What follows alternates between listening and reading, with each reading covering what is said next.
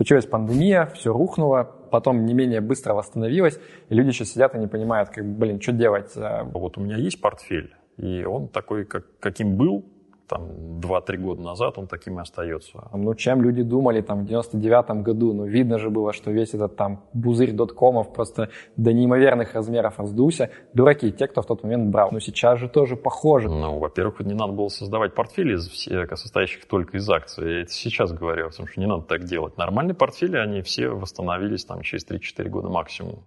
Всем привет, меня зовут Павел Комаровский. Это канал Rational Anse, где мы пытаемся найти разумные ответы на жизненные вопросы. И сегодня у нас в гостях Сергей Кикевич. Мы обсуждаем инвестиции. Сергей является автором и ведущим многих курсов по финансовой грамотности и пассивным инвестициям, независимым финансовым советником и основателем нескольких проектов Ростсбережений, Ростсбер и Финариум. Привет, Сергей. Привет, Паша. Привет. Рад тебя видеть в нашей студии сегодня. Я хотел предложить начать с того, что тебе кратко рассказать о том, как вообще ты пришел к инвестициям и каков был твой путь в этой сфере, то есть через какие этапы ты проходил и как, может быть, менялись там твои представления о том, как вообще нужно инвестировать.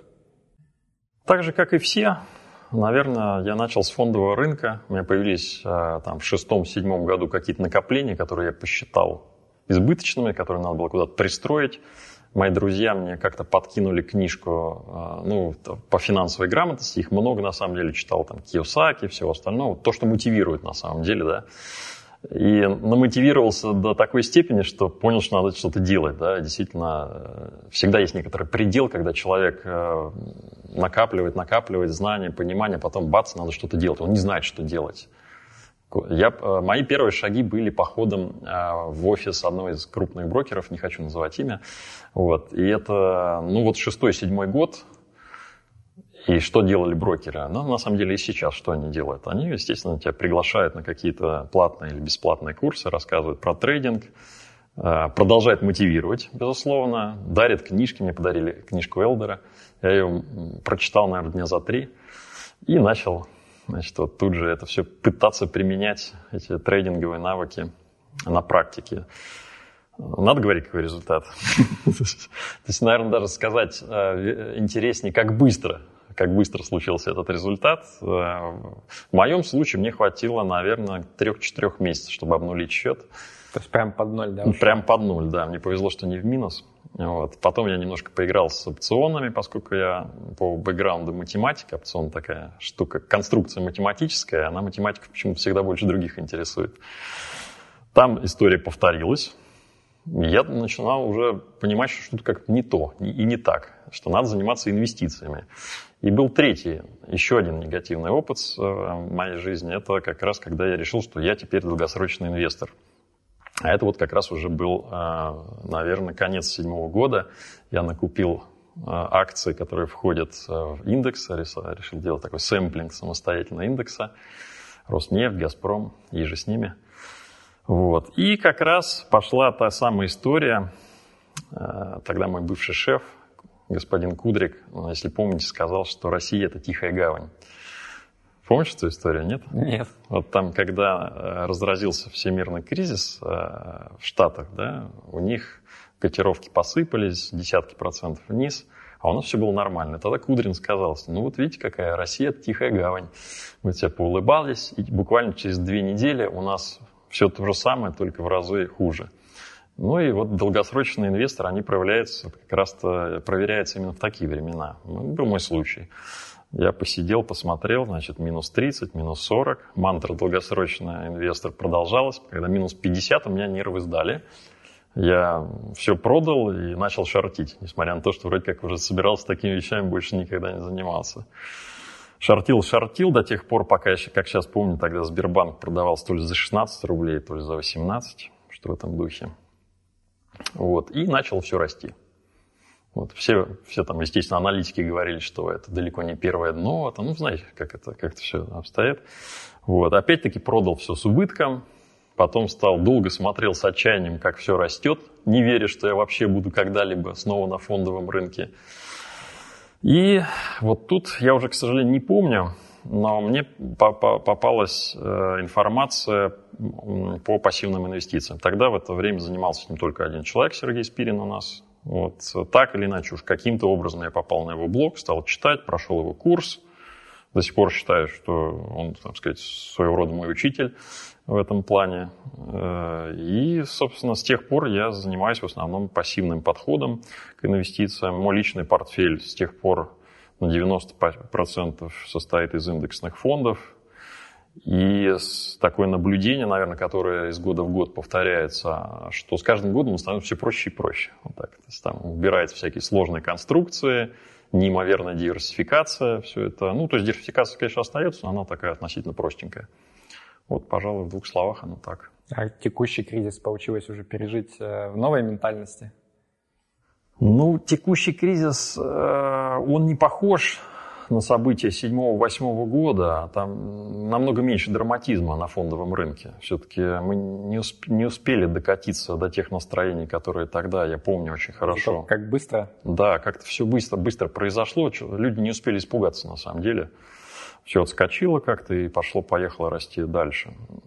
Вот, поэтому, на самом деле, я давно уже привык к подобным встряскам. Иногда их, честно говоря, замечаю только по публикациям коллег, что кто-то начинает публиковать о том, что вот там опять какая-то катаклизма, либо будет, либо уже прошла. Вот. В этом смысле мое отношение стало намного более спокойным. Редко залезаю на свой брокерский счет, смотрю, что там происходит. В этом, то есть я, пожалуй, что да, постепенно стал таким настоящим пассивным инвестициям, которые свой личный портфель интересует в последнюю очередь. Ну, разве что, когда его надо ребалансировать. Ну, мы подробнее обсудим как раз вот угу. текущую обстановку на рынке, как подходить к инвестициям там пассивно, активно чуть позже. Я хотел начать, может быть, вот такую содержательную часть дискуссии вопросом о том, как быть новичкам. Вот если сейчас... Предположим, кто-то из твоих друзей там, хочет э, начать инвестировать, да, он замотивирован, как ты сказал, и он хочет понять, а как ему научиться прибыльно инвестировать на фондовом рынке. Угу. А какие бы советы ты дал такому человеку? Ситуация у всех очень разная. Разная по бэкграунду. Я очень часто встречаюсь с финансистами по образованию, например, которые знают, может быть, некоторые вещи даже лучше, чем я сам.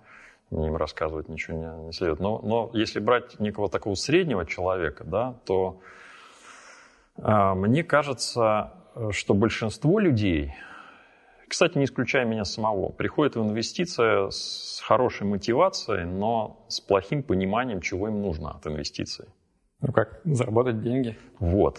Э, дело в том, что заработать деньги, если э, говорить о ценностях, не является само по себе ценностью. И если она является в некой системе координат ценностью, то, скорее всего, ситуация не очень хороша. То есть человек просто не разобрался. Цен... Деньги – это инструмент, это не ценность сама по себе. Если кто-то ставит во главу угла деньги э, просто как цель, да, то это путь, который чаще всего заводит в тупик. Э, известна статистика, что там, в Америке больше всего самоубийств делают миллион... миллионеры. Но, с другой стороны, я про это мыслю как? Цели конечные у людей могут меняться по ходу жизни, да? То угу. есть там ты в молодости хотел спасать мир, не знаю, там в тридцать Правильно. Уже понял, что нужно строить свой бизнес, угу. в сорок решил опять заниматься политикой. Деньги чем хороши, что это некий универсальный ресурс. То есть, имея деньги, достигать любых целей гораздо проще. Поэтому я вот когда думаю про себя, для меня, наверное, деньги – это как некий промежуточный этап для некой свободы. То есть я понимаю, что имея за душой большую сумму денег, ну, большую условно, там, достаточную, скажем uh-huh. так, я могу в своей жизни принимать какие-то решения, которые без этой суммы мне было бы сложно принимать. Поэтому, в принципе, вот, как бы хотеть от инвестиций получить некую свободу через деньги, для меня история достаточно понятная. Да? Второй вопрос, как, бы, как, как к этому прийти практически? Вот здесь у многих затык возникает. Вот, собственно, первая рекомендация, которую я хотел э, дать, да, это мой личный опыт, э, мне это очень помогло. Прежде чем все-таки заниматься зарабатыванием денег, ну или, или инвестициями вообще самой, самими по себе, да, сделать полшажочка назад и разобраться со собственной системой ценностей, с конкретными задачами, из которых вытекает, конечно же, необходимо, в большинстве случаев вытекает э, необходимость зарабатывать деньги. Просто когда эти задачи определены, эти цели, многие из них, кстати, не имеют финансового измерения. И это самое интересное вообще-то жизни цели, те, которые не имеют финансового измерения. Вот. Но есть и те, которые можно выразить конкретным числом. Это вот как раз те самые финансовые цели, с которыми все финансовые советники привыкли работать. Да? Если человек этого не знает, ему сложнее м- проходить вот эти вот катаклизмы, например, да, когда он понимает, что, допустим, что-то у него там не получается с инвестиционной стратегией, или он думает, что не получается. Поэтому определенность с целями, она помогает. И ты совершенно прав. Это, это живая конструкция. Я, кстати, могу сделать маленькую ссылочку. Я, наверное, самую лучшую работу вот в этой области сделал Дэвид Аллен. Я считаю, что совершенно гениальный человек. Это придум... который Getting а? Things Done? Да, джи ти ди придумал. Он, собственно, разработал методику, как работать с ценностями. Хотя там у него называется это «Как справляться с ежедневными делами», его система, да, но на самом деле это гораздо более широкая модель, которая начинается с ценностной модели. Вот. И эта ценностная модель при, э, при, предлагается именно как динамическая. То есть человек должен отслеживать. Вот вчера мне хотелось этого, сегодня хотелось... Хочется совершенно другого. Я тоже отслеживаю свою пирамидку целей. Я, это очень интересно само по себе занятие. И... Дело в том, что даже если говорить об инвестициях, о создании инвестиционного портфеля, сегодня мне нужно было одно, а завтра будет совершенно другое. И от этого портфель может, например, измениться. Это надо тоже иметь в виду. Вот, поэтому вот эти полшажочка назад, прежде чем говорить об инвестициях, они очень важны. Они могут помочь в самой неприятной ситуации потом. Помогут понять, для чего, собственно, это все было сделано. Не, не крутиться, как белка в колесе. Вот. Это вот первая рекомендация, она такая больше философская. А что касается уже самих инвестиций, я бы э, рекомендовал как можно меньше и как можно реже применять слово «зарабатывать». Вот мы уже с тобой употребили пару, по паре раз это слово. Оно ведет тоже не в правильную сторону немножко. Во всяком случае, в моем положении, понимании. Что такое зарабатывать? Это значит, что ты работаешь. Как нормальный человек, э, как он зарабатывает? Он с утра берет портфель, идет на работу в офис, там куда-то трудится, там восемь часов, потом возвращается домой, отдыхает. Вот в этом смысле инвестиции – это уж никак не зарабатывание денег. Ну, как ты тоже тут берешь портфель, только не идешь, а ждешь, когда деньги посыпятся. Правильно, только работаешь не ты, работаешь твой, твой портфель. Поэтому в данном случае это, это не совсем зарабатывание. В моем понимании даже это вообще, вообще не зарабатывание. Во-первых, потому что когда человек употребляет слово «зарабатывать деньги», это подразумевает некое ожидание прибыли, сопоставимой с нормальной работой. Ну, вот кто-то там свой бизнес открывает, да, кто-то работает на зарплату. И вот он создает портфель, и он думает, ага, вот я-то просто раньше получал зарплату, а теперь я буду получать зарплату плюс еще что-то. Но это же функция размера портфеля. То есть если у тебя достаточно большой да, портфель, то, в общем-то, да, ты правильно. Можешь ожидать, что... Такого, такое может случиться, но в большинстве случаев этого не случается. Потому что люди обычно начинают с каких-то соизмеримых с несколькими зарплат сумм. Там, знаете, все как, да, подушка безопасности сделана. Угу. Потом появилась еще некая дельта, она инвестирована. Это, ну, у кого-то больше, у кого-то меньше. Но редко кто начинает там, с десятков миллионов там, или там, с миллиона долларов сразу. А поскольку в пассивных инвестициях э, доходности они совсем не похожи на то, что мы видели там, в рекламе Форекса, там, вот там, где как раз употреблялось слово «зарабатывать», да, то и цифры получаются совершенно другие. В реальной. Поэтому, если мы не употребляем это слово, то и э, не обманываем своих ожиданий. Психологически это очень полезно, не относиться к этому как к заработку. Вот. И, а еще худше, худше, более плохое э, словосочетание – это зарабатывать на бирже, на рынке, зарабатывать на рынке. Я пошел на рынок и пошел там за, и зарабатывает. Там. Мне сразу представляется такой грузин с усами и с лотком помидоров. Вот он зарабатывает на продуктовом рынке. Да? А мы-то как там будем зарабатывать? Мы зарабатываем не на рынке, совсем не на рынке. Мы зарабатываем за счет чего? За счет того, что покупаем через ценные бумаги некий актив, который за ними стоит. К бирже это имеет очень опосредованное отношение. То есть мы зарабатываем совсем не на бирже. Мы даже, в общем-то, не на ценных бумагах зарабатываем, если так поглубже посмотреть на вещи. И вот это и есть правильное отношение к инвестициям, потому что если мы покупаем индекс, то надо посмотреть, это индекс чего. Если это, это индекс акций, например, там, индекс акций Московской биржи, да, то мы, по сути дела, вкладываем деньги в российскую экономику. Если мы покупаем эс энд пи пятьсот, то мы вкладываем деньги в американскую экономику. Если мы покупаем индекс облигаций, ну, это значит широко диверсифицированные долговые обязательства крупных компаний и так далее. Очень полезно видеть актив за ценной бумагой. Я сейчас пытаюсь понять с точки зрения практической, да, то есть uh-huh. ты как бы много философских идей высказал, но обычно у людей это выглядит так. То есть э, человек придумал свои ценности, там, понял, предположим, чего он хочет, дальше он, как вот, знаешь, перед белым листом бумаги сидит и не понимает, с чего начать. Uh-huh. Вот из того, что ты говоришь, звучит так, что нужно там стать экономистом, получить экономическое образование, разобраться, как работает экономика России, акции, которые... Или вот, вот что ему делать? Какой должен быть первый шаг человека, который не очень разбирается в теме, но uh-huh. он хочет правильно подойти к тому, чтобы научиться вот, делать, uh-huh. э, заниматься инвестициями так, как вот ты считаешь правильно? Путей несколько, на самом деле.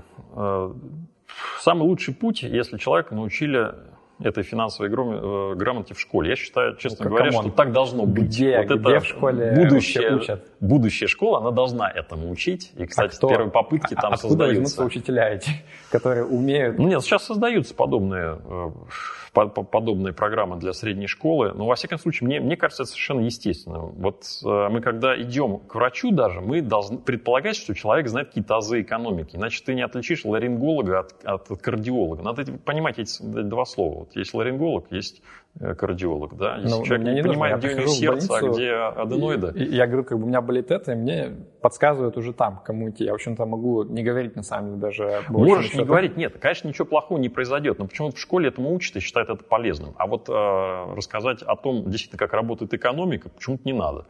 Рассказать, что такое фондовый рынок, надо ли там зарабатывать, нужно ли заниматься трейдингом, не надо ли брать кредиты, там, если брать, то как, это почему-то нет. Я просто интересовался вопросом, и есть uh-huh. исследования в Америке, где вот как раз сравнивали штаты, где в школе, в curriculum, так называемом, есть вот эти предметы, и где нету, uh-huh. и выяснилось, что вообще никак не влияют да. дополнительные часы образования финграмотности э, на конкретные вот результаты, да, вот именно как там люди берут кредиты и так далее. А знаешь, uh-huh. что реально влияло в школе? Часы математики. Mm-hmm. То есть чем больше было Интересно. математики, тем вот люди более грамотные решения принимали. Прекрасное исследование. Не, не могу объяснить. Интересно, надо разбираться, что за этим стоит. И тем не менее, то есть человек должен пройти какой-то ликбез. Я это так называю. Это не, не второе высшее образование никак, не дополнительное образование. Это очень простые вещи. Мне приходилось читать книжки, мне приходилось смотреть курсы. Книжки, по книжке немножко сложнее, потому что надо сначала выбрать книжки. Переведенного на русский язык не так уж много. Вся, вся лучшая литература на английском языке, а, честно говоря, переводы не всегда. Вот они, ну, бывает адекватно, бывает не очень. С курсами попроще, потому что хорошие курсы – это то, где там все уже разжевано до такой степени, что уже вообще всем понятно. А во-вторых, там структурированы эти данные. То есть, в принципе, и то, и другое подходит. Но вот какой-то такой ликбез, он вообще-то необходим. Прежде чем человек пойдет к брокеру и начнет что-то там покупать, продавать, надо разобраться все-таки, что он конкретно покупает и продает. На мой взгляд, там, это измеряется там, ну, каким-то совершенно небольшим количеством часов, потраченным за чтением там, или за учебой. Сколько? Сколько? Ну, сложно дать цифру, наверное, про порядка двадцать часов, вот mm. такой ми- минимальный минимум того, что надо сделать. Я просто, у меня есть курс, да, там на, на Финариуме, я судорожно стал вспоминать, сколько там часов, по-моему, около двадцати. Ну, тогда тут другая проблема. Тебе mm-hmm. нужно быть способным отличить хороший курс или хорошую да. книгу, или хорошего учителя от плохого. Mm-hmm. Вот как это сделать, если ты сам не разбираешься и не понимаешь? Какие критерии использовать, чтобы не попасться в лапы каким-то людям, которые учат не тому? Я таких критерий, если честно, не знаю, Паша. То есть я ходил по многим курсам, и, честно говоря, я лично наделал много ошибок. Я не знаю, как хороший курс от плохих. У меня внутренний критерий, я сейчас много чему учусь, кстати, не в, не в области финансов, меня там программирование сейчас очень интересует. Меня интересуют те курсы, которые не очень сильно продаются. То есть где, очень, где а, обертка не так сильно блестит, скажем так. Не очень, ну какие еще признаки плохих курсов? Там, не знаю, это а, сайты-одностраничники, это такой дух инфобизнеса, я не знаю, если ты знаешь, о, о чем и говоришь. Когда ты оставил телефон, через пять минут тебе звонят и начинают продавать. Вот, вот как бы, ну не знаю, кто, кто с этим не сталкивался. Это, кстати, не касается там, финансовой грамотности инвестиций, это касается вообще любой области. Но это же само по себе на самом деле не является чем-то плохим. То есть, по сути, просто Нет. есть два разных навыка. Есть навык э, говорить правильные вещи, uh-huh. знать их и доносить, а второй навык — это уметь продавать. И, в принципе, как бы в какой-то вселенной оба этих навыка могут сочетаться. А, другое дело, что если ты видишь как бы очень сильные, сильное выступление по одной какой-то сфере, скорее всего, как бы человека не хватает и на то, и на то угу. одновременно. Поэтому... Вот я, кстати, недавно прочитал статью на эту тему. Она была вообще-то про open source, она не была про, про, про курсы и так далее. Он рассказывал о том, как вообще бизнес вписывается в социальную сферу. Мне очень понравился, это американский автор, он написал, что это всегда некий компромисс между социальной значимостью и маркетингом. Нельзя сказать, что эти вещи всегда сосуществуют одинаково хорошо. На мой взгляд, они никогда одинаково хорошо не существуют. Всегда есть противоречие между социальной значимостью твоего проекта и его маркетинговой частью. Одно хочет убить другого. Либо ты будешь очень хорошо социально значим, и у тебя будет мал- маленький заработок. Вот. Ну, бывает исключение, не спорят, да? Либо наоборот. Мне Либо кажется, наоборот. гениальный пример. А? Ну, Илон Маск, как бы человек, который типа вот решил изменить мир, ну, но он пошел по коммерческой да. стезе, и мне кажется, на самом деле там много к нему тоже есть претензий определенных, вот. да? Но то, что он успешно смог да. это сделать, на мой взгляд, да. это неоспоримо. Да. Ну, хороший пример Илона Маска, потому что, и, кстати, это еще часть той статьи, к сожалению, забыл автора, он говорит о том, что мир будущего, он, скорее всего, будет как такая модель меритократии, да, где миром будут править люди, вернее, значимое положение. Люди будут не политики занимать, а люди, которые обладают, обладают высокой компетенцией в каких-то технических областях. Сейчас по этому принципу уже микросообщество существует, которое устроено. Вот Open Source, кстати, одна из них. Вот. Но мы сейчас опять ушли далеко от инвестиций. Я просто говорю... Ну, сложную тему, я, я честно говорю, Паша, если кто-то мне бы дал сказать, как от, от, от, от, отличить плохой курс от хорошего, я не знаю, это сложная задача. Поэтому, конечно... Я, я думаю, что не стоит бояться ошибок. Ну, сходить на плохой курс. Очень быстро поймете, что он плохой. Ну, не факт, на самом деле. Как, опять же, вот эта же проблема в том, что, чтобы тебя понять, тебе нужно самому хорошо разобраться. А как ты сможешь хорошо разобраться, если ты прослушал плохой курс? Может быть, наоборот, ты пойдешь как бы не туда, как, как лемминг. Ну, давай с другой стороны зайдем. Может быть, вот ты книги упомянул. Можешь назвать там три книги, которые, на твой взгляд, вот прям нужно прочесть обязательно, если ты интересуешься этой темой? Три книги. Ну, если позволишь, я назову не книги, а авторы, наверное, да. Это Ричард Ферри, Уильям Бернстайн и, ну, Джон Бугл, конечно. Это три фигуры. Там, я даже не знаю, но Бугл по значимости как фигура, очевидно, больше остальных двух, но он, он, он пишет посложнее, и там, может быть, не с него надо начинать, но идеи Бугла, они доминируют в нашей области. А вот по тому, как их, изла- как их излагать, как их а, красиво и хорошо объяснять, и Ричард Ферри, и Бернстайн, они просто молодцы. Отлично. Это два персонажа, которые заслуживают всяческого уважения. Можно читать все, что они написали, без всякого исключения. В какой последовательности. Но там у нас, к сожалению, не так много книжек переведено на русский язык. Как раз одну из них мы разыграем сегодня да. на конкурсе «Манифест инвестора» угу. Уильяма Бернстайна. Но об этом в конце будет речь идти. А если говорить вот про персоналии, то есть ты упомянул уже Сергея Спирина, который там и десять лет назад, в общем-то, пропагандировал пассивные инвестиции, портфельный подход, и сейчас занимается тем же достаточно успешно. Вот кроме него можешь назвать несколько имен э, из нашей инфосферы российской, ну или, может быть, зарубежной, за кем вот ты прям следишь, и тебе интересно и не стыдно за то, что эти люди говорят? Честно говоря, не могу.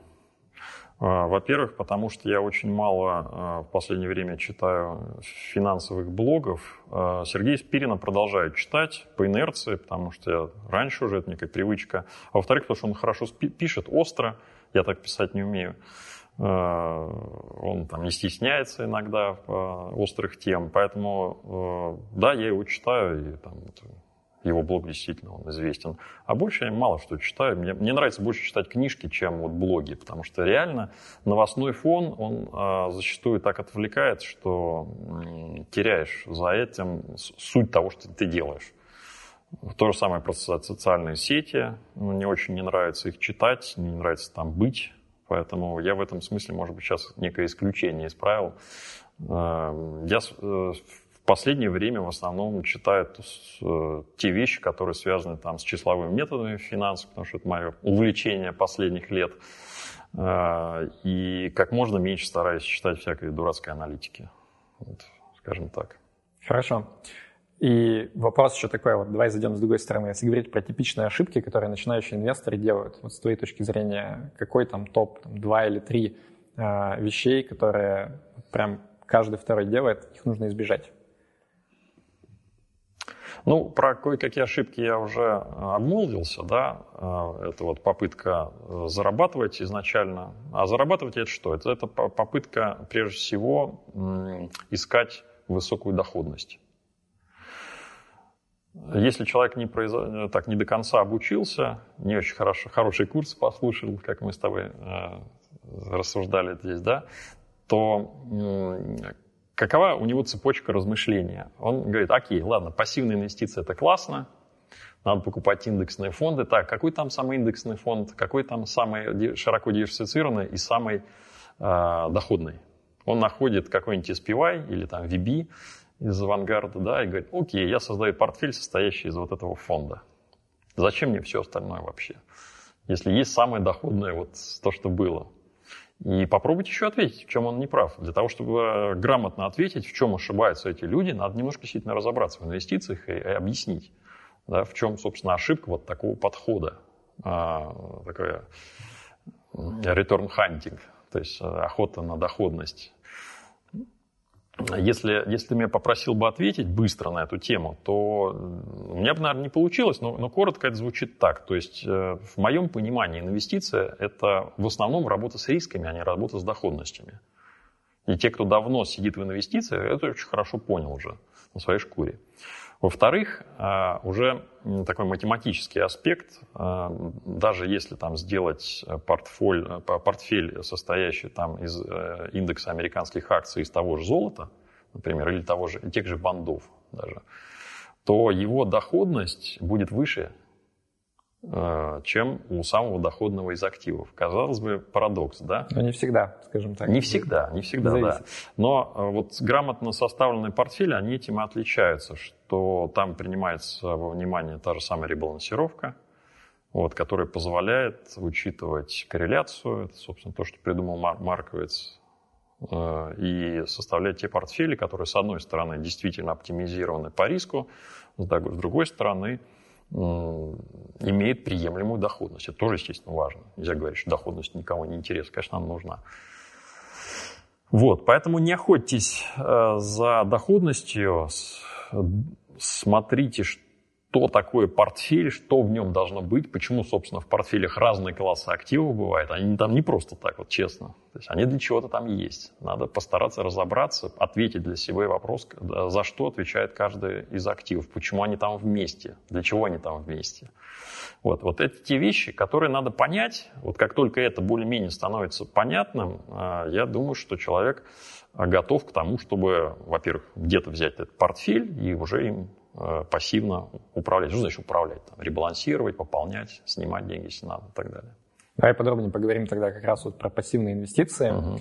Uh, у меня, вот ты упомянул Сергея Спирина, да, у него там есть свой чат, и у меня, если честно, иногда ощущение такое, что вот само понятие пассивных инвестиций – это какой-то святой грааль, да, то есть вот люди поняли, что пассивно хорошо, не пассивно плохо, и у тебя как бы единственный критерий – это вот максимальная пассивность.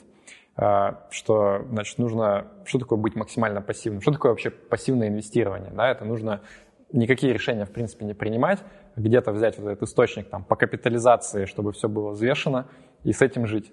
Вот как ты вообще для себя трактуешь понятие пассивных инвестиций и, ну, как к этому правильно относиться? То есть где вот эта граница, которая говорит, что ты там пассивно инвестируешь или не пассивно? Или вообще это не про то дискуссия, она про что-то другое должна быть? Не понял, про, про дискуссию о чем? Ну, то есть вот должны ли мы ставить себе целью максимальную пассивность инвестирования, и это вот нам позволит добиться правильных результатов? Или на самом деле тут как бы суть дела в другом? Ну, давай начнем с, с конца. Я далеко не считаю, что пассивная инвестиция – это святой грааль. Активный подход всегда был, всегда будет. Вопрос в том, что кто им должен заниматься. Только в этом. Я действительно уверен в том, что пассивные инвестиции просто подходят для большинства людей, которые не готовы тратить там, все свое свободное время или даже там, профессионально относиться к инвестициям. Если ты зубной врач, занимайся своим делом. Создай себе портфель и продолжаем, создав... не отвлекаясь, заниматься тем, что, что есть твое призвание. Вот пассивные инвестиции, они позволяют это делать.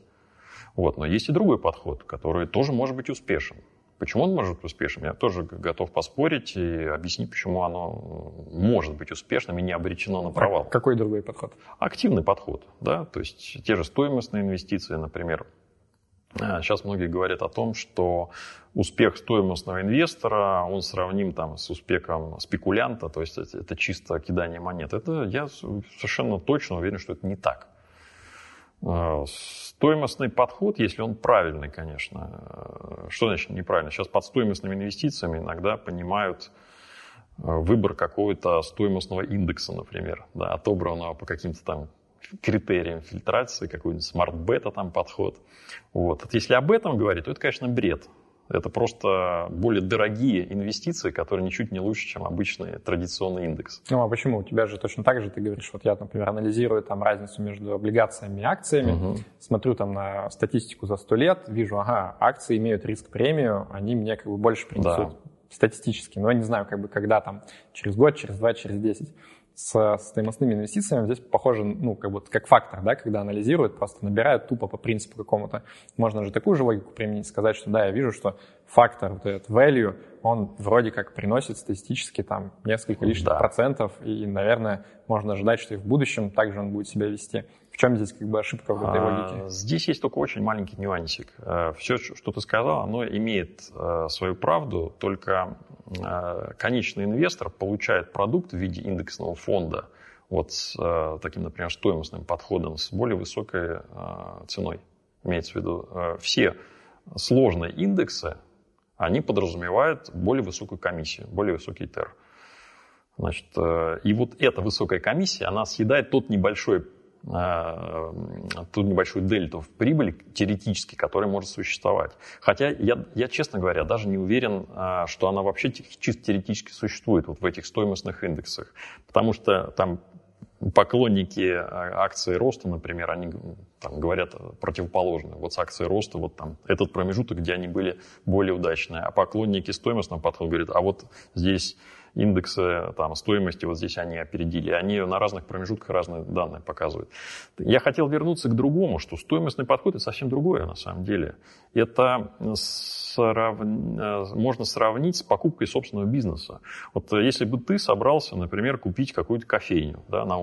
просто вот тебе позвонил твой друг и сказал, Паш, я продаю бизнес, у меня есть отличная кофейня, там много посетителей, там классный кофе я варю, стоит оно там, там не знаю, пять миллионов рублей, покупай.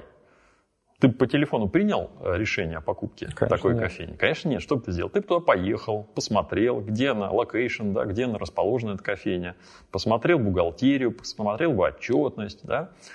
Вот это абсолютно вроде как понятно и очевидно, что именно так надо действовать. Покупай бизнес. Почему же инвестор, который инвестирует в акции, относится к этому по-другому?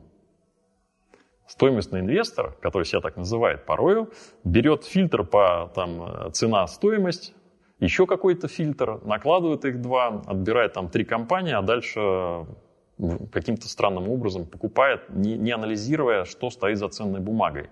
Это, конечно, такие вещи не будут работать. И попытки обыграть при помощи таких нехитрых шагов рынок, они бесполезны, никому не удаются. Но, мне кажется, тезис же людей в том, что они говорят, давайте просто посмотрим на вот эту вот вселенную людей, кто пытается действовать правильно, как ты говоришь, mm-hmm. да, кто прям сидит, там читает отчеты, копается в отчетности финансовой, и посмотрим просто результаты вот тупо индекса на фактор, скажем так.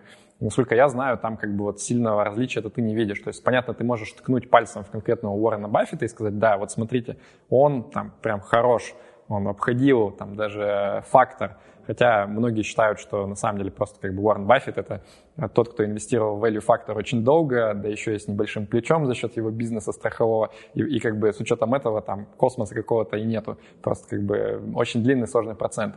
И насколько я знаю, там вот разительной разницы ты не видишь, когда пытаешься реальных value инвесторов как вот аналитический способ и value инвесторов, которые просто вот кванты, скажем так, которые отбирают, особо не думая, там нет же вот этой разительной разницы.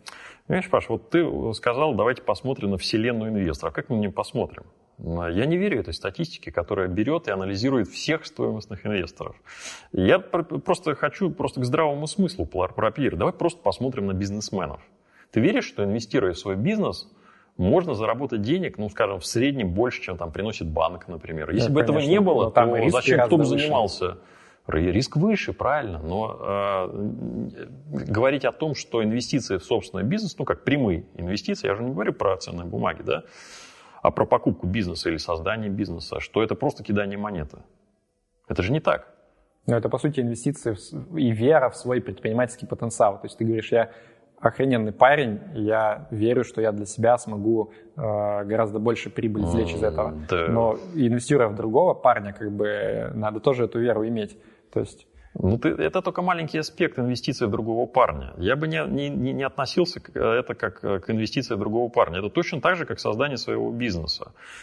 Здесь, кстати, Бенджамин Грэм классную вещь сказал, да, вот относительно риска, чем, чем он измеряется, что приводит к снижению риска. Он объяснил еще задолго до всех остальных, сказал, что ваша компетенция обратно, вернее, риск обратно пропорционален вашей компетенции. Теперь представь себе ситуацию, что ты открывал кофейни там, пятнадцать лет, большинство проектов твоих по открытию кофейни были успешны. Какова вероятность, что шестнадцатый проект тоже будет успешен? Ну, достаточно большая. Высоко. Ты профессионал в этой области. Ты знаешь весь рынок, ты знаешь весь, всех конкурентов. Ты уже знаешь все винтики, все ходы и выходы, знаешь всю атмосферу, в которой создается этот бизнес. Вот точно так же есть люди, которые разбираются в каких-то некоторых областях. Там есть энергетики, которые всю жизнь в энергетике прокурали, которые знают всех, все, все там, компании в этой области. Но если ты такой человек, ну, возьми, изучи энергетические компании, выбери лучшую из них и купи ее через, через биржу. Просто биржа облегчает этот процесс, не более того, ничего другого там нету. Ну, смотри, сейчас мы опять ударяемся в теорию эффективного рынка, да, то есть мы, по сути, говорим, что, ну, если есть такие люди, то, наверное, все вот эти вот фонды, да, которые за гигантские деньги управляют э, чужими гигантскими деньгами, они должны найти этих спецов, выкупить их, они должны помогать им управлять. Значит, мы должны видеть, что м, управляющие активных фондов должны получать какую-то премию, да, за счет Нет. этого. Нет. Почему? А потому что найти э, такого парня, который действительно может вот, э, все вот эти шаги предпринять, намного сложнее, чем самому разобраться. Когда ты начинаешь, ну так же, как Баффет, он с чего-то там начинал, да, вот он разобрался, много ошибок наделал, но большинство решений были правильно, поэтому стал богатым человеком на самом деле. Вкратце, эта success story, она такая была. Э, найти Баффета намного сложнее, чем самому стать Баффетом.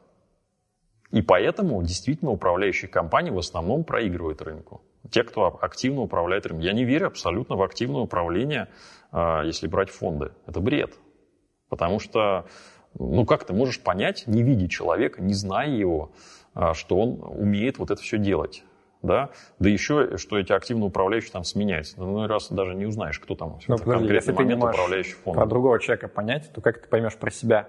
У тебя же то же самое, у тебя даже хуже, у тебя про себя работают все эти когнитивные искажения, которые завязаны на то, что все Никак. люди считают, что они лучше других водят машину и так далее. Угу. То есть, а тебе еще и обмануть себя проще, потому что ты у себя в мозгу-то можешь что угодно напридумывать. Никак, только брать и пробовать. Это, повторяю, это то же самое, что открытие собственного бизнеса. Ты, ты бы попробовал открыть свой бизнес через какого-то, ну, назовем его там, менеджера или управляющего. Так, я хочу, значит, вот создать YouTube-канал, который будет успешен. Но я его сам не буду делать, я его сейчас поищу, найду управляющего, и он будет все за меня делать. Это, на самом деле, неплохая бизнес-модель, если честно. То есть люди, которые начинают делать все сами, они uh-huh. попадают часто в ловушку того, что там и швец, и женец на дуде, и горец, и ты не успеваешь делать вот то, что ты реально Но умеешь. Но ты же так не сделал. Ты сделал как-то по-другому, ты все-таки сам начал это делать, понимаешь? Mm. Вот, на мой взгляд, ровно то же самое в инвестициях. Я не знаю, как выбрать среди, людей, среди управляющего тот, кто разбирается. Может быть, он и есть такой, но его найти намного сложнее, чем самому почитать книжи того же Бенджамина Грэхэма, вот, и научиться каким-то простейшим вещам э, анализа. И... Так, а, а ты сам в итоге занимаешься стоимостным? Да, я занимаюсь, но я далек от того, чтобы это рекомендовать. Для меня это, во-первых, вещь, где мне интересно. Я тоже прошел там через некоторые области бизнеса, которые я считал, что понимаю. И, кстати, самый большой мой провал в области активных инвестиций был именно в этой области бизнеса. Я работал там с крупными энергетическими компаниями какая-то, когда-то. И был период, когда я купил акции компании, в которой я работал. Причем на солидную сумму по тем временам, считая, что я понимаю, как у нее там идет бизнес. Вот. А оказалось, что компания просто искажала, например, свою финансовую отчетность. Она просто там не публиковала вещи, те, которые я пытался анализировать. Ты, ты не видишь тут противоречия определенного в том, что, как бы ты говоришь, с одной стороны, да, наверное, человек может этому научиться, и, в принципе, там, для кого-то это неплохой подход, но, uh-huh. с другой стороны, вот, как бы опыт, даже твой лично, показывает, что почему-то так вот не работает. Во-первых, работает, потому что я рассказал негативную историю, но были и позитивные истории. Я вообще очень не люблю тех, кто рассказывает только о том, как он заработал сто двадцать процентов годовых там, на Tesla или на каком-нибудь там Netflix. Вот. Надо честно рассказывать и о негативной стороне своих инвестиций. Я просто говорю о том, что это тяжелый пот. Это адски сложное занятие. Я считаю, что я плохо им занимаюсь, потому что ну, у меня просто нет времени на это заниматься, этим заниматься, что надо намного больше тратить времени. Почитайте, как Баффет рассказывает, а как он создавал свои первые компании, как он, что он делал, как он встречался с людьми. Он не покупал ничего, пока он не съездит и не, не обсосет все там лично. лично. Вот. И посмотрите, как инвестируют сейчас. Это совершенно раз, разные вещи. Вот, я поэтому и говорю, что э, прежде чем примерить на себя э, вот это вот пальто стоимостного инвестора, поймите, что это профессия настоящая, которая, скорее всего, от вас потребует бросить все остальное. Иначе ничего другого не получится. Если такое э, желание есть, если вы как бизнесмен готовы рискнуть, тогда да, почему нет, может быть и success story. У меня тогда все-таки другой ход мысли. Если вот принимать э, такой ход мыслей, я бы сказал, что да, я сам не буду заниматься, потому что у меня есть другая работа постоянно, я на ней гораздо больше зарабатываю, каждый [S2] Uh-huh. [S1] Должен своим делом заниматься. Но все-таки понимая, что вот активное инвестирование, стоимостное инвестирование, оно работает, я все-таки должен этого Баффета попытаться найти. Я должен посмотреть на человека, найти, у которого там хорошие этические принципы, кто доказал, что он может генерировать ту самую альфу неуловимую. Сразу вспоминается вот наше интервью э, с Василием Соловьевым из Арсегеры. В принципе, хороший мужик, правильные вещи говорит. Похоже на то, что ты вот сейчас озвучил. Надо, наверное, к нему отнести деньги в его пиф и с ним вместе зарабатывать. Тем более, что статистика показывает, что все у них хорошо было. В России они действительно хорошие результаты получали. Вот это так? Или здесь есть какой-то изъян? Нет. Рассуждение? Я могу только сказать вот свою точку зрения на это. Я ни в коем случае не рекомендую искать управляющего. Почему? Активным фондом. Вот очень простой аргумент, что это намного сложнее научиться искать управляющих, чем научиться самостоятельно разбираться в стоимостном инвестировании. Если вы не хотите этого делать, не ищите управляющих. Потому что вы будете э, оперировать с такими субъективными вещами. И самое главное, что даже если, ну, предположим, нашел ты этого управляющего прекрасного, да, ты не сможешь наблюдать за ним в динамике, да, то есть смотреть за человеком, что с ним происходит. Сегодня у него хорошее настроение, он там пять лет хорошо управлял, а потом он, извините, у него развод в семье приключился, у него плохое настроение, он, боль, он перехотел быть инвестором. Что-то у него случилось. Он, ты об этом узнаешь последний, когда он просадит последние деньги в твоем фонде. Много таких историй, когда все было хорошо, а потом это график талебовской индюшки. Почему он произошел? На мой взгляд, не стоит этим заниматься. Если уже есть интерес, ну, читайте книжки, сами пробуйте. Во всяком случае, не, не, не будет соблазна обвинять других в своих ошибках. Ну, а как про себя тогда понять? Вот просто я знаю немало людей, кто пытается... и там годами даже пытается, и всегда есть какой-то аргумент, да, что вот здесь я на самом деле готов был принять правильное решение, что-то меня мозга не туда заехало, почти был там в шаге от того, чтобы прям много заработать. Uh-huh. И на самом деле не так много людей систематически подходит к тому, чтобы анализировать свой результат. Были вот тоже куча исследований про то, что э, сравнивали, э, какой результат люди называют, и там практически все там что-то на процент или два обгоняют индекс, uh-huh. а по факту они в среднем там процента на три отстают от индекса. То есть э, люди даже про себя не способны вот этот ответ дать. То есть ты не думаешь, что просто люди массово будут заблуждаться, те, кто будут пытаться вот последовать, э, ну, не, не совету, ты совет, в общем-то, не давал, но предположению о том, что там для э, большого количества людей, может быть, это неплохой вариант, попробовать самим научиться. И я не говорил пройти. Про большое количество людей. Я, я как раз склонен считать, что это единицы, те, кто действительно способен этим заниматься профессионально. Это сложная профессия. А большинство все равно будет пытаться совмещать это. Единственная маленькая рекомендация, ну, я просто про свой опыт могу сказать. Я вот до сих пор не уверен, что я хороший стоимостный управляющий. Не надо ко мне. Как бы я никогда не, не, не создам фонд, вот точно уже. Уж если, если говорить о фондах, то точно это не будет фонд активных инвестиций.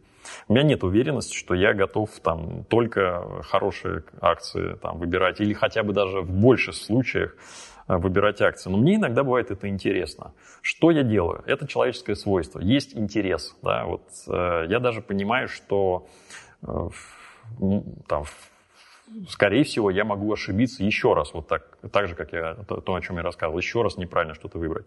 Поэтому я просто выделяю маленькую такую игровую площадку в своем портфеле, там, не больше пятнадцать процентов для меня, да? Где я играюсь в эти индивидуальные акции. Я понимаю, что для меня это игра. Это интересно, это щекочет нервы, иногда там сильный плюс, часто сильный минус, но это интересно. А результаты у тебя есть вот, по долгосрочной доходности? По активной нет части. По общей портфеле я делаю, естественно, хотя даже это мне лень иногда бывает заставить себя делать, подводить итоги, но она, она вполне себе приличная. А отдельно активную я не подводил, это сложновато, потому что отдельный сегмент отслеживать внутри портфеля – это уже двойная работа. А ты не против поделиться для наших зрителей долгосрочной средней доходностью? Нет, я не хотел бы этого делать. Она более чем достаточна, но я просто не хотел... В чем, в чем беда вот так, так, так, такой штуки? Я сейчас скажу, там, допустим, там двадцать пять процентов, условно говоря, да, и все остальные начнут этими категориями мерить доходность своих инвестиций или там еще какого-нибудь другого финансового советника или инвестора. Это совершенно неправильно. Для того, чтобы мне было бы поделиться, я должен бы сейчас еще и рассказать, какие цели я ставил перед своим, как создавался этот портфель, из чего он состоит, а этого я точно не хочу делать. Вот. Поэтому, мне кажется, это не очень продуктивно рассказывать о том, что у меня за портфель и какая у него доходность. Ну, для меня это скорее интересно, как вот живой пример, да, потому что часто, когда начинают обсуждать, находятся люди, которые говорят, ну вот, а вы видели вообще пассивного инвестора, который там живет со своих э, инвестиций? Я вот не видел, и я, в принципе, понимаю логику таких людей. То есть э, тебе нужны какие-то ролевые модели, живые люди, которые могут сказать, вот я пассивно инвестирую, вот у меня реально такой результат. Может быть, это там не лучший и не худший, но вот цифра такая. Ну, если хочешь, я после эфира тебе расскажу. Тогда неинтересно. Смотри, я тут о чем могу сказать? Дело в том, что пассивная инвестиция – это длинная история. Есть, есть же такое общепринятое сравнение. Пассивный инвестор развлекается примерно так же, как человек, смотрящий на рост травы. Поэтому, если вы там начали инвестировать несколько лет назад, или там даже пять лет назад, то жить э, с пассивного портфеля далеко не, не многие смогут. Это очень маленький срок для них. То же самое с меня. У меня портфель хорошо вырос э, там, за последние десять лет, но, э, но я с него не живу. То есть как бы принцип реинвестиции, капитализации дохода, он никто не отменял. Это же главное в портфеле, в конце концов. Э, без этого цифр красивых никогда не получится. Поэтому создание пассивных портфелей – это удел пенсионера, в моем понимании. До, до этого еще надо дожить. Мне еще пока осталось некое время. Это создание, ты имеешь в виду, жить с пассивного да, дохода? Да, жить с пассивного, пассивного дохода. Извини. То есть я вот портфель, из которого ты регулярно снимаешь деньги и с них живешь.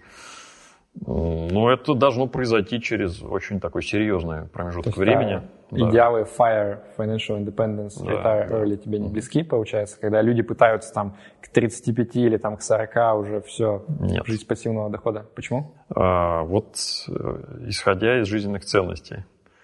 Как раз то, как я себе видел свое будущее, да, мне интересует интересная работа, и я, честно говоря, хотел бы работать как можно дольше в той области, где я сейчас нахожу, глубоко на пенсии, и до тех пор, пока мои мозги и пальцы, чтобы работать на клавиатуре, еще что-то могут делать, я бы хотел этим заниматься, что, ну, какую-то прибыль это тоже приносило.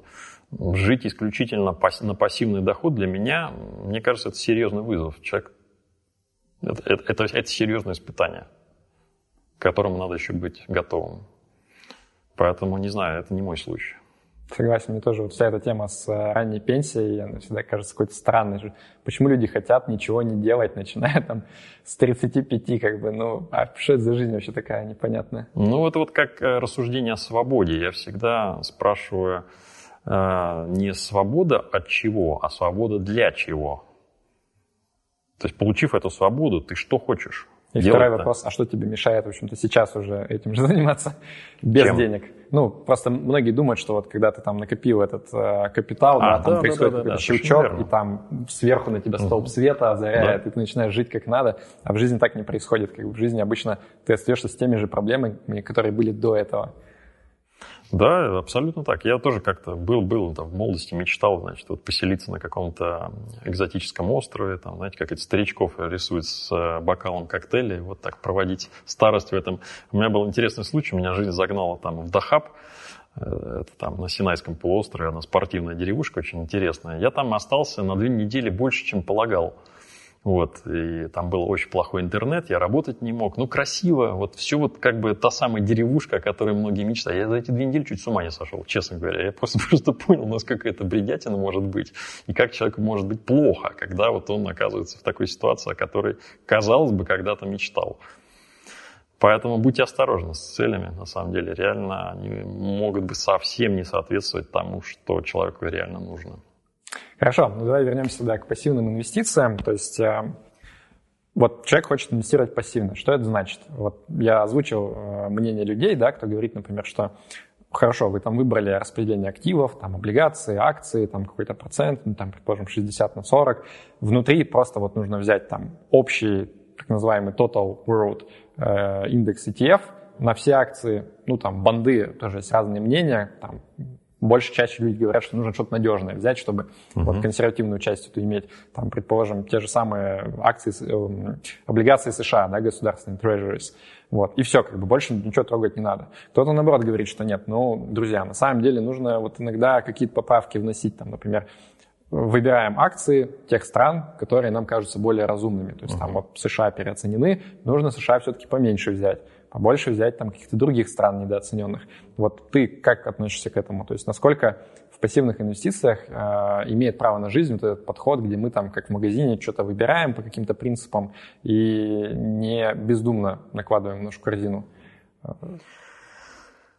Ну, это тоже очень интересный вопрос, который много обсуждается вообще среди тех, кто занимается пассивным подходом к инвестициям. И, на мой взгляд, чисто пассив... вот в таком чистом виде пассивных инвестиций не существует. Любой инвестор принимает какие-то активные решения. Либо он сам, либо кто-то за него это делает. Другого не бывает. Иначе бы, такой, если взять чистой воды пассивный инвестор, он бы купил, там есть такие индексы у Вангарда, там, акции всего мира, хлопс, но ты посмотришь на их историческую доходность и поймешь, что как-то вот не хочется мне такого портфеля, да? А Потому почему? Что... Ну вот я когда смотрю, там читаю Stocks for the Long Run, там всякие и так далее, книги вот эти, где там рассматривается долгосрочная доходность, в общем-то у тебя, ну, мир выглядит неплохо, то есть, конечно, он там хуже США, но США — это ошибка выжившего, мы все знаем, что это uh-huh. США, потому что это США. А в целом, ну, как бы акции мира выглядят неплохо. Ну, опять же, с поправкой на то, что там, так как эти все фонды, они не такие старые, они скорее новые, а у нас последние там лет ну, десять-пятнадцать все-таки не совсем похоже на то, что было исторически. И если смотреть только на десять лет последние, то ты там думаешь, что ну да, там весь прочий мир можно выкидывать, США, вот как бы единственное, что тебе нужно. И так многие люди как раз и думают, о да, чем ты говорил. Так, так и делают. Но я думаю, что это не совсем правильно. Диверсификация должна быть гораздо выше, чем просто рынок одной как, как, как конкретной страны или даже одной конкретной географии. Но, Паш, если тебя удовлетворяет индекс мировой, то как бы я тебе могу только позавидовать. Меня он не удовлетворяет абсолютно его показатели ни по риску, ни по доходности, поэтому нет, я нет, вот лично я не способен. Так, а что делать тогда? А вот э, что делать? А дальше давайте порассуждаем. Во-первых, есть два подхода. Самый такой классический, о котором много говорят, что веса рынков должны соответствовать э, капитализации фондового рынка той или иной страны. Действительно, есть такая рекомендация. Ну, допустим, ну это и есть, собственно, вот этот фонд там Вангарда, да? По сути, да, на капитализацию. Да, по сути, это оно и есть. То есть мы, в принципе, можем э, выбирать. Ну, допустим, там, кому-то хочется, чтобы у него был в портфеле Китай, и чтобы был, был в портфеле то же самое США, ну и какая-то часть России. Э, как выбрать веса между этими географиями? Ну вот один из подходов – это как раз э, взять просто и посмотреть капитализацию рынков, да, и э, в пропорции их э, выбрать в своем портфеле такие же веса. На мой взгляд, это может быть ориентиром, но как э, некая минимальная граница, то есть вот не меньше такого-то веса, например, да, но… Представим себе ситуацию. Вот тот же самый Китай, для сравнения. Капитализация рынка Китая относительно небольшая. Рыночек по сравнению с тем же Америкой, Америкой он маленький. Потому что он более молодой, например, да, потому что не так давно еще растет. А если говорить об экономике Китая, ВВП, приведенная к паритету стоимости, да, то она уже выше, чем у США. Спрашивается, а как же так? Чего же мы так? Вот в экономику США много вбухиваем, а в экономику Китая мало.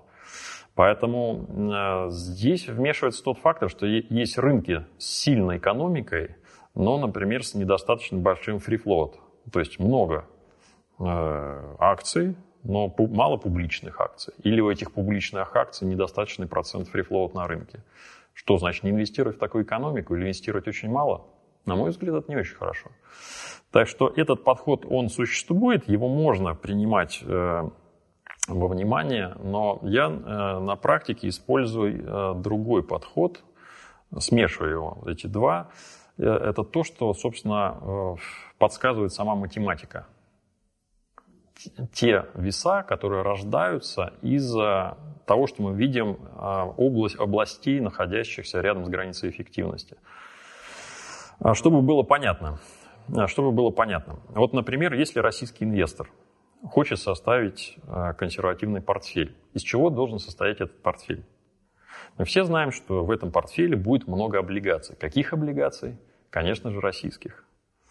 Потому что иначе там просто сама волатильность там, доллара, она уже сделает этот портфель совершенно неконсервативным. Ну, зависит от того, какие цели, в какой валюте он ставит. Да, я говорю о среднем человеке, который рублевые цели там, и рублевые доходности его интересует. Вот. Поэтому, несмотря ни на какие фрифлот, ни на какие размеры рынка, у него все равно в портфеле будут российские облигации. И в очень немаленькой пропорции. Откуда берутся эти пропорции? Они очень хорошо видны из математики. Поэтому, собственно, математика, то, что придумал Марковец, оптимизация, она очень хорошо подска... дает некие подсказки. Ты, ты же понимаешь, что математика, она настолько хороша, насколько вводные, которые ты туда заводишь. И мне как раз вспоминается, вот я слышал подкаст где-то полгода или год назад, я не помню, то ли это Рик Ферри был, он как раз ведет подкаст Boggleheads on Investing, то ли это Уильям Бернстайн как раз рассказывал, который к нему приходил, боюсь соврать, но суть рассказа как раз была в том, что он сказал, что вот я в свое время, значит, прочитал труды Марковица, понял, что это все чистая математика на самом деле, сел и составил все вот эти вот уравнения, завел туда статистику, и это было как раз там где-то вот в годах восьмидесятых. Он говорит, и мне выдал э, самый как бы лучший портфель, вот этот оптимизированный на там, кривой, э, соответственно, эффективности. Это портфель, где было очень много Японии. Ну, потому что Япония тогда дико перла, и математика говорит, вот, у тебя риск-доходность оптимальная, бери Японию, не думай. чем закончилось, я думаю, все понимаем, да, то есть крахом этого японского пузыря гигантского. И вывод он как раз делает из этого такой, что, да, наверное, там в идеальном мире, где ты мог бы спрогнозировать каким-то образом вот эти, ну, там не на уровне года даже, бог с ним, но на уровне хотя бы там десяти лет э, доходность какую-то ожидаемую, наверное, это бы работало. Но в жизни мы, к сожалению, не можем этого сделать, поэтому у него был вывод такой, что я немножко ушел все-таки от этого, и я как бы по другим принципам пытаюсь. Паша, это точно не Бернстайн, потому что Бернстайн такого сказать не мог, потому что обычно так рассуждают люди, просто которые плохо понимают Марковица. То, что он писал, действительно, ну, может, я не, не могу назвать Марковица самым доступным из авторов, который пишет на общепонятном языке, но если взять даже те работы пятидесятых годов, с которых он начинал, то первое, что ты там найдешь, это то, что нельзя ни в коем случае покупать оптимизированные портфели, которые лежат на границе эффективности. И это не то, что делает теория Марковица. Теория Марковица, она просто... сужает область поиска. Ну, я могу это с, сравнить э, с, как это называется, скри, скринерами, да, ну, те же самые стоимостными скринерами, знаешь, э, которые вот ты берешь, фильтруешь общее поле, общую вселенную активов, да, по каким-то критериям. А, а дальше что? А дальше ты их не покупаешь, ты просто сужаешь поле э, того, что ты изучаешь, и с ним как-то продолжаешь работать. Вот э, математика, она дает, дает ровно то же самое. Марковец всегда говорил, что без человека нельзя сделать портфель. Математика – это просто помощь некая. Вот, э, она дает такие очевидные выводы, э, пример которых я уже тебе привел, да, о том, что облигаций российских в портфеле должно быть много. Это очевидный выбор, вы, вывод. Или нет? Для, для русских не совсем, потому что русские, мне кажется, многие все-таки в долларах мыслят по доходности. Это их проблемы. Вот когда меня спрашивают... и говорит, я хочу долларовый портфель, пожалуйста, вот только долларовый портфель. Да ради бога. Ну, сделай ты себе долларовый портфель. Ну, у тебя не будет вот этих ОФЗ каких-нибудь а? российских тогда. Тогда ты будешь покупать трежерис. Тогда твоя инфляция – это американская инфляция. Тогда э, надо, значит, э, эту инфляцию примерять каким-то образом на себя. Если тебе это по шкуре, если тебе это нравится, пожалуйста. Но, на мой взгляд, это просто в большинстве случаев это признак, опять-таки, недостаточной финансовой грамотности тех людей, которые вот так вот рассуждают. Меня просто что смущает, наверное, то, что вот эм, ты, по сути, говоришь, что, ребята, если ты зубной врач, тебе не нужно пытаться быть Уорреном Баффетом, да. Тебе нужно инвестировать пассивно. Но тебе для этого нужно там двадцать часов прослушать э, курсы, потом, значит, запустить этот матан какой-то дикий там по Марковицу, сделать не кривую, на границе что-то там выбрать, начать анализировать, какие страны брать, как бы на самом деле это очень Нет, сложно звучит. Мне Ни кажется... в коем случае не пытался, если, если вдруг ты услышал именно это, значит, я очень плохо объяснил. На самом деле, естественно, я не пытаюсь призвать изучать математику и читать Марковица, это вообще тоже лишняя вещь. Для этого есть инвестиционные советники, для этого есть люди, которые там, как я, всю, всю жизнь учились математике, и мне она до сих пор очень нравится. Нравится. Но слава Богу, значит, вот тот же самый Джон Бугл, он открыл миру очень простую истину. Если ты просто возьмешь портфель, состоящий там на шестьдесят процентов из акций, на сорок процентов из облигаций, то ты уже получишь результат намного лучший, чем большинство твоих соотечественников. Он, правда, говорил про американских соотечественников, и эти шестьдесят на сорок, естественно, были вангардовскими фондами, там, широко диверсифицированными акциями и облигациями. Но у нас ситуация ровно та же самая. Возьмите фонд акций, российских акций, возьмите фонд облигаций, российских облигаций, и вы будете прекрасно себя чувствовать. То есть в большинстве случаев даже это решение, оно будет работать. Ну, естественно, что вы вернетесь там через год к тем же пропорциям. Другое дело, что а, можно найти немножко лучшее решение, чем это на шестьдесят на сорок. Мне нравится это делать, я могу составить портфель, который будет лучше вести, чем шестьдесят сорок под определенную цель. Вообще в инвестициях мы, слава богу, не ведем себя как инженера, который запускает ракету на Луну. То есть если ты там неправильно немножко рассчитал там, состав топлива, то у тебя ракета просто взорвалась. Да? А э, здесь у нас э, задача не показать э, какому-то частному инвестору доходность там, в шестнадцать процентов годовых, прям вот точно. Нет такой задачи. Никакой э, инвестор, который в, своей, в своем уме не скажет тебе, пожалуйста, сделай мне портфель, который покажет шестнадцать процентов годовых. Бывает такой? Нет. Ему скажут, мне надо купить квартиру через шесть лет. Вот эту задачу нужно решить как-то. И э, инвестиция, собственно, это тот инструмент, который позволяет такие вещи делать. Портфель, он может быть чуть хуже, он может быть чуть лучше, но он должен эту задачу решить в разумные сроки. Ну, если речь идет про квартиру через пять лет, тут как бы рамки достаточно узкие на самом деле, да, ты там не будешь ему, наверное, подбирать какие-то там акции хитрые, ну, да. Будет что-то достаточно консервативное. Но вот давай вернемся тогда все-таки, давай предположим, что я хочу быть вот этим человеком, который делает шаг дальше. Портфель шестьдесят на сорок мы чуть позже обсудим, у меня uh-huh. тоже к нему есть претензии определенные, но вот он решил, например, что он шестьдесят процентов акций хочет набрать, вот. Что все-таки ему делать? То есть ему что, нужно все-таки изучать матан, э, разбираться в всех этих моделях, там, Литтермана и так далее, и туда что-то загружать? Или вот что все-таки ему нужно делать, чтобы принять решение, сколько там должно быть чертового Китая, сколько России, сколько США? Смотри, смотри, на самом деле сейчас придумано много решений. Я считаю, что э, портфель, на самом деле, если он создается на такой длинный срок, а это для инвестиций это аксиома, это как минимум пять лет, да, то по-хорошему это вряд ли должен быть один из таких лейзи-портфолио, который можно найти где угодно в интернете, там портфель лежебока называют. Портфель лежебока тоже, наверное, как-то будут работать, но почему-то их никто не покупает. Я что-то не знаю ни одного инвестора, который бы себе купил, купил вот те же самые там, соотношения тридцать на тридцать на тридцать там, или еще какой-то, который тот же Эрик Ферри предлагает. Нет таких людей. Они все равно идут к инвестиционному советнику, заказывают себе портфели, либо идут в RoboAdvisor, у кого денег поменьше, ну, потому что действительно услуги инвестиционного советника стоят э, дороже, да, сейчас, собственно, для этого и придумали, например, тот же проект Betterment в США, да, они позволяют инвестировать чуть ли не там от ста долларов, да? и, и человек выдает уже готовый портфель, который оптимизирован командой профессиональных э, финансистов.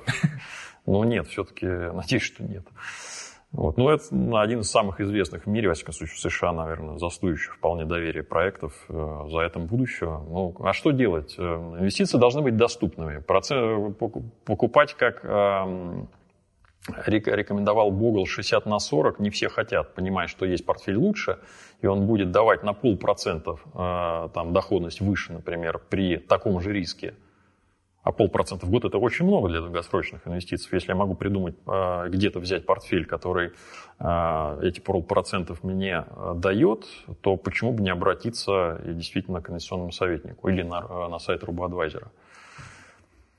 Но самому это изучать, ну, вряд ли нет. Конечно, тут нужно математически... То есть, еще раз, я правильно понял тезис, что ты, по сути, говоришь, что э, если ты правильно применяешь этот матан, ну, я так абстрактно называю, э, то ты можешь достаточно беспроблемно, если ты разбираешься в теме, выбрать вот этот портфель оптимизированный, который имеет реальную ожидаемую доходность выше, а не вот переоптимизированную. Потому что понятно, что э, ну, на... исторических данных ты все что угодно можешь посчитать, но это абсолютно не значит, что на самом деле тебе стоит ожидать, что в будущем вот эта доходность, она будет выше. Вот у меня, наверное, с этим переходом есть определенные проблемы, что ты можешь действительно загрузить какую-то статистику в эту оптимизационную модель и получить э, результат, про который ты честно можешь ожидать, что вот он и в будущем будет так себя вести. У тебя здесь где-то в какой-то момент появился некий magic-magic, то есть ты сказал, что да, математика, это, конечно, отлично, но нужны умные люди, которые еще посмотрят и какие-то там небольшие аджастменты, корректировки сделают. Вот здесь у меня возникает вопрос, опять же, мы же попадаем в тот же самый, э, в ту же самую парадигму, что нужно понять, а кто этот человек, который эти корректировки должен сделать, почему ты должен ему доверять и вообще как бы разумно это или нет. На самом деле, ну да, отчасти я понимаю, о чем ты, ты, ты говоришь. Там та же самая ловушка, как в выборе управляющего, да. Но в пассивных инвестициях дело вот в чем, что человек, когда приходит туда, он изначально не ставит себе задачу обыграть рынок. В этом, кстати, определение пассивности, а не в том, что он сидит и ничего не делает. Нет, мы же только что сказали, что мы хотим портфель, который на полпроцента будет лучше, чем вот некий пассивный, да, который, предположим, полностью по капитализации. Нет, нет, нет, нет, смотри, я не это имел в виду. Я говорил о о портфеле шестьдесят на сорок, да, если мне предложат портфель, который там имеет какую-то третью компоненту, но имеет, допустим, полпроцента выше ожидаемую доходность, ну почему бы нет? Но это не значит, что он будет обыгрывать рынок при этом. Это не попытка обыграть рынок. Не путай, Паша, это совершенно разные вещи. Ну давай проще возьмем шестьдесят на сорок. Я решил, что вот мой риск-профиль как раз идеально соответствует. но я, например, думаю, как мне те же самые страны выбирать. Вот самый частый вопрос, который там задают, а как выбрать страны?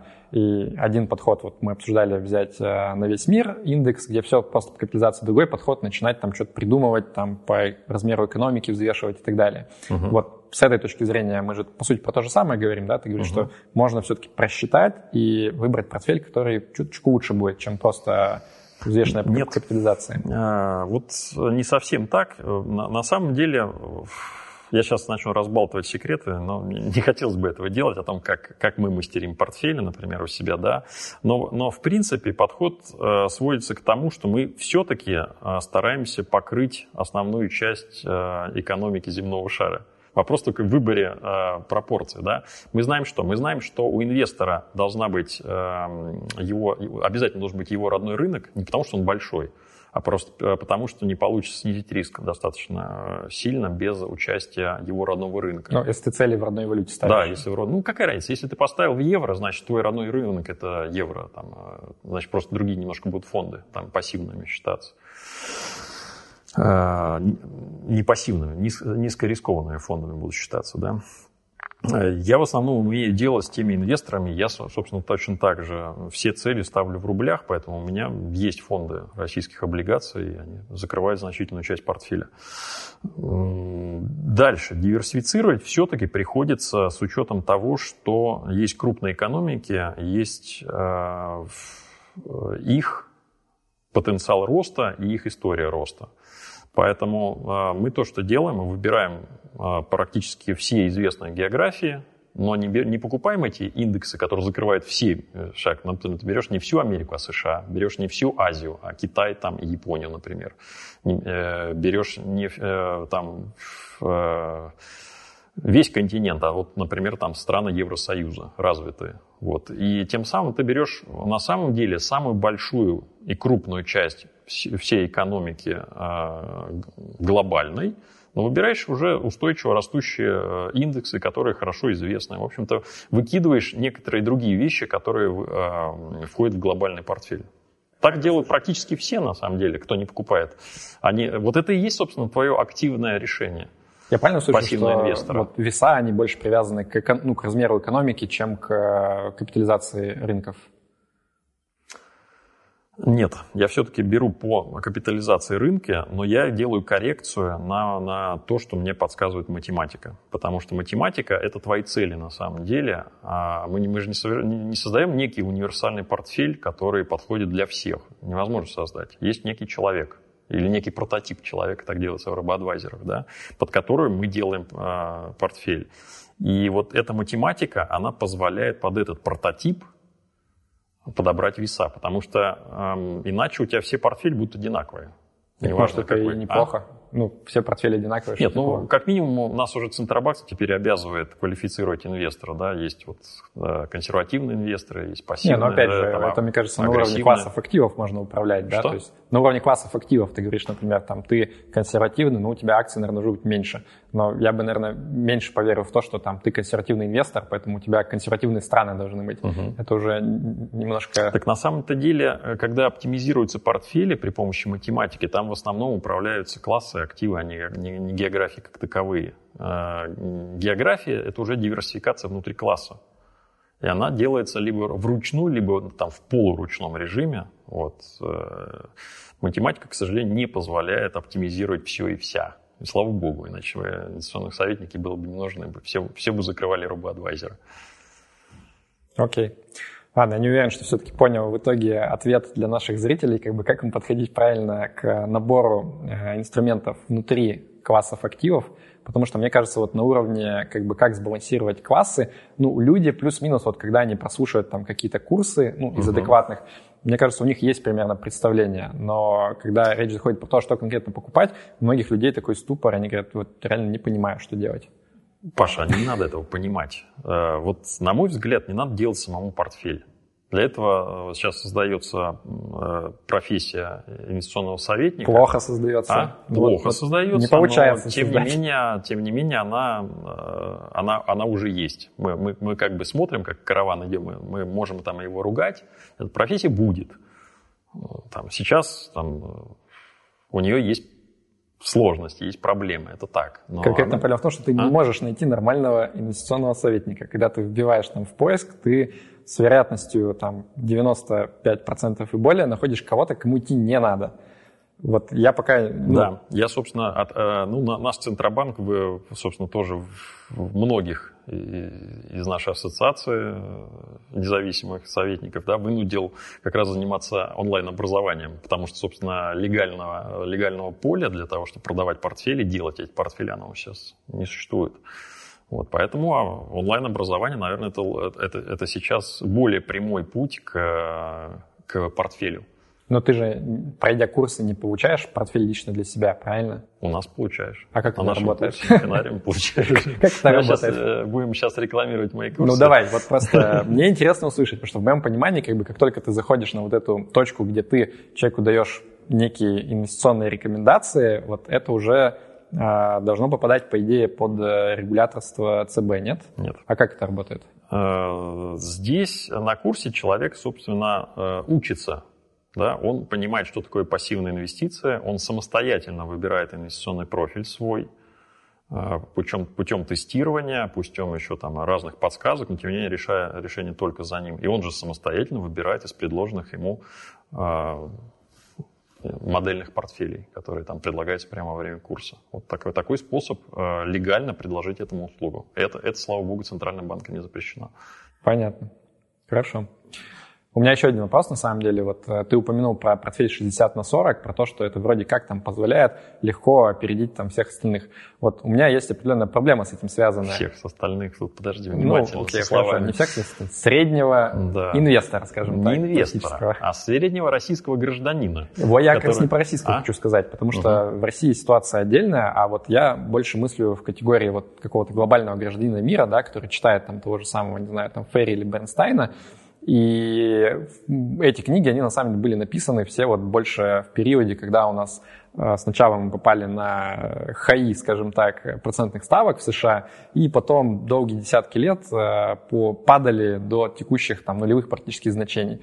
И текущий уровень процентных ставок, он ну, беспрецедентный с точки зрения там на самом деле, наверное, и мировой экономики, и экономики США. Никогда такого не было. И вот сейчас брать этот портфель шестьдесят на сорок и, в общем-то, половину портфеля класть в облигации с гарантированно практически нулевой доходностью, для меня это звучит немножко жутковато. То есть я там, с одной стороны, там, пытаюсь людей убедить в том, что вот, вы должны там думать про инфляцию, и на самом деле, как бы с учетом инфляции у вас нет консервативных активов, по большому счету, как бы, да, вот люди, которые думают, что там я буду в облигациях, это мой капитал защитит, на краткосрочном периоде, да, но на долгосрочном периоде они на самом деле ошибаются. То есть там, облигации точно так же в реальном выражении очень хорошо падают. Вот. И поэтому я, когда думаю даже про свой портфель, мне достаточно сложно ответить, как бы, чем сейчас консервативную часть наполнять. Как бы, вот, что это за компонент должен быть, потому что ответ стандартно шестьдесят на сорок ю эс Treasuries, он для меня выглядит как-то крайне неочевидно на текущий момент. Да, согласен. Мне интересно было бы услышать твое мнение. Во-первых, когда мы с тобой впервые говорили о соотношении шестьдесят на сорок, я четко э, сказал российские акции, российские облигации. Не трежерис, ни в коем случае, не трежерис. Так, вот давай тогда для тех, кто в долларах все-таки хочет. Хочу в долларах доходность. Хочу в долларах. Что делать? Для тех, кто хочет в долларах, у меня плохая новость. Во-первых, шестьдесят на сорок соотношение почти не работает уже. И это классическая рекомендация, она действительно осталась в прошлом. Почему раньше шестьдесят на сорок более-менее работал? Потому что была около нулевая корреляция между фондами облигаций и фонды, фондов, фондами акций. Сейчас этой корреляции уже такой низкой нет. Они там, я сейчас цифры не помню, но она растет. Вот поэтому хорошего портфеля из этого не получится. Это там все равно как можно, в принципе, с тем же успехом купить либо все акции, либо все облигации. Там. Но единственное, что облигации, естественно, доходность низкая очень.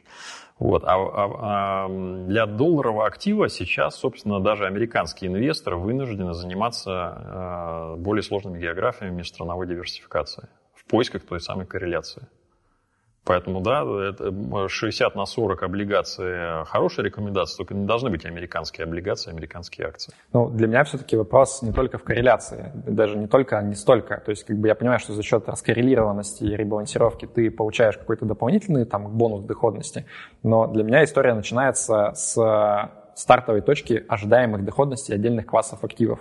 И даже если предположить, что раньше бы корреляция была там гораздо выше между облигациями и акциями, ты, в принципе, мог, там, закупившись длинными ю эс Treasuries там, в какие-нибудь там восьмидесятые там, года, отлично получать доходность даже без учета корреляции, потому что на падающих ставках там все отлично росло. Сейчас же э, отводить половину портфеля под нулевую доходность выглядит жутко. И уход в другие географии, он на самом деле, ну, как бы решает тебе проблему условно, да, потому что ты либо попадаешь на валютный риск, который вообще, ну, если честно, сложновато прогнозировать, на мой взгляд. Ну и плюс у тебя возникают проблемы с тем, что когда ты берешь ю эс Treasuries, ты, по крайней мере, понимаешь, что это реально надежный актив, который в кризисы не будет падать, там, исходя из ожиданий кредитного риска и так далее. Когда ты начинаешь идти, там, не знаю, абстрактно в сторону Мексики той же самой, у тебя возникают эффекты того, что в моменты кризисов у тебя как бы и акции валятся, и твой консервативный кусок портфеля тоже валится не менее бодро. Ну, окей, менее бодро, но все равно там достаточно высокие просадки могут быть. Вот что все-таки с этой точки зрения делать? Ну, во-первых, почему Treasuries? Мы сейчас пытаемся с тобой решить проблемы американцев или тех, кто хочет там жить в Америке или ставит валютные там цели, действительно долларовые. Мне это не очень свойственная для меня задача. Ну, можно как в качестве такого умственного упражнения за них подумать. Я поясню просто. У меня, ну, вот там круги, в которых я вращаюсь, это именно люди, которые мыслят себя скорее как граждане мира. Угу. И они не думают так, что я вот родился в России и умру сто процентов в России. Это, например, там программисты, которые сейчас много получают, готовы много откладывать, и они думают, может быть, там через пять-десять лет я уеду, там, не знаю, в Европу, в Америку, ну, да, еще нет, что-то. Для таких людей совершенно разумная ситуация, конечно, кто собирается уезжать, там, или, там, может быть, купит деньги на образование зарубежное, там, тоже вариант, став по, иметь цель, номинированную в валюте. А, ну, хорошо, давай тогда чуть-чуть подробнее про облигации и, там, то, с чем их комбинировать, да, во-первых, во-первых, облигация, облигация рознь. Кто сказал, что надо под облигациями понимать Treasuries? Treasuries это вообще многие расценивают там, как, по сути, день, инструмент денежного рынка. Ну, короткий, да. да. Вот. Если ты хочешь поострее ощущение, есть такой фонд у Вангарда, и ди ви, кажется, называется. Это несколько более сложный инструмент на базе бескупонных долгосрочных облигаций. Тоже Treasuries, кстати, только долгосрочных. Так вот, его доходность, она, в принципе, сравнима там, с фондами акций.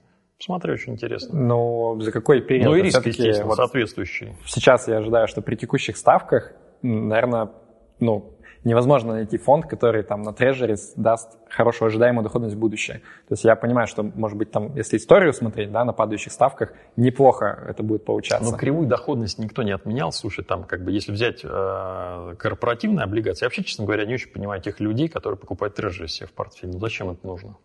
Ну, то есть, если ты э, как э, долгосрочный инвестор, не, ну, разве что, если ты там американский пенсионер, то да, если ты молодой человек, который хочет уехать в США, и у тебя там цели там, лет там, на восемь, на десять, на пятнадцать, то Treasuries вообще не место в твоем портфеле.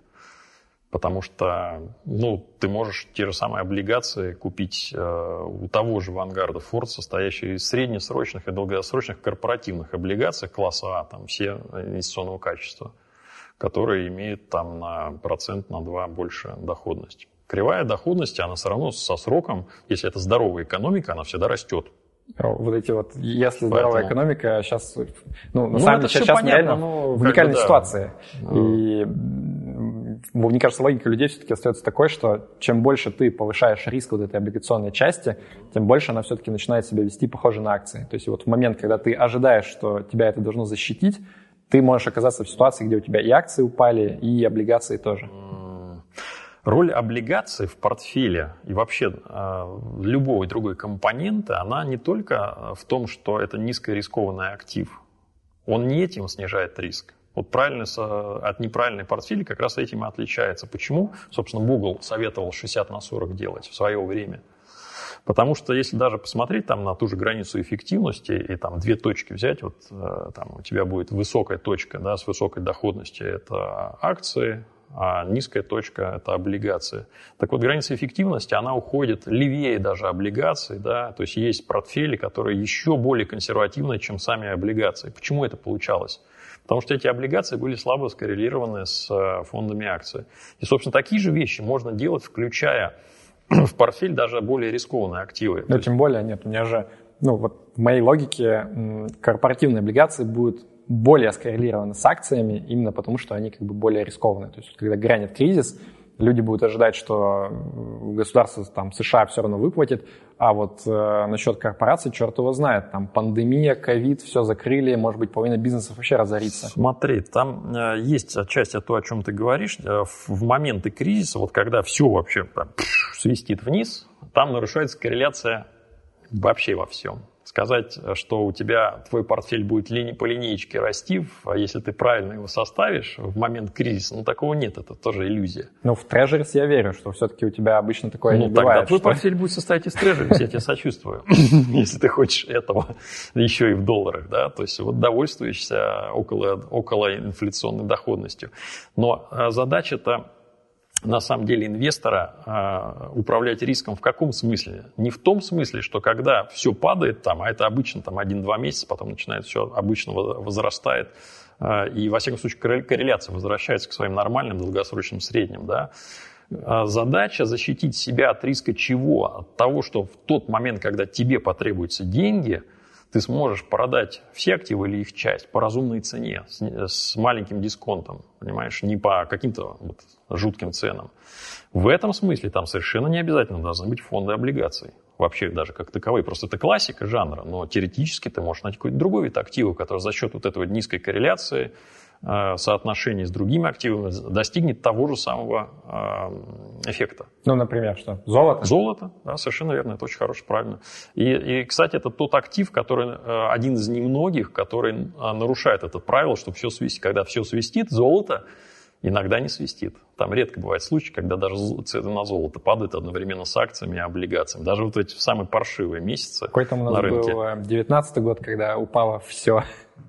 Ну, по-моему, все-таки золото тогда не падало, я точно не, не стану сейчас спорить, но обычно золото все-таки... Это как бы последний островок такого вот э, спокойствия, куда на, начинают бежать деньги инвесторов вот в самую-самую плохую ситуацию, когда люди уже перестают верить даже в трежерис. Тоже, мне кажется, может бежать, может не бежать, бывает всякое. А людей обычно беспокоит то, что как бы от золота ты доходности не ожидаешь. И вот там те имена, кого мы упоминали, да? Да, поэтому, собственно, золото никогда не, не должно быть большим, в больших количествах. В портфеле, оно, оно как бы носит некую техническую сторону, вот как раз защищать портфель инвестора во времена вот таких э, неприятностей.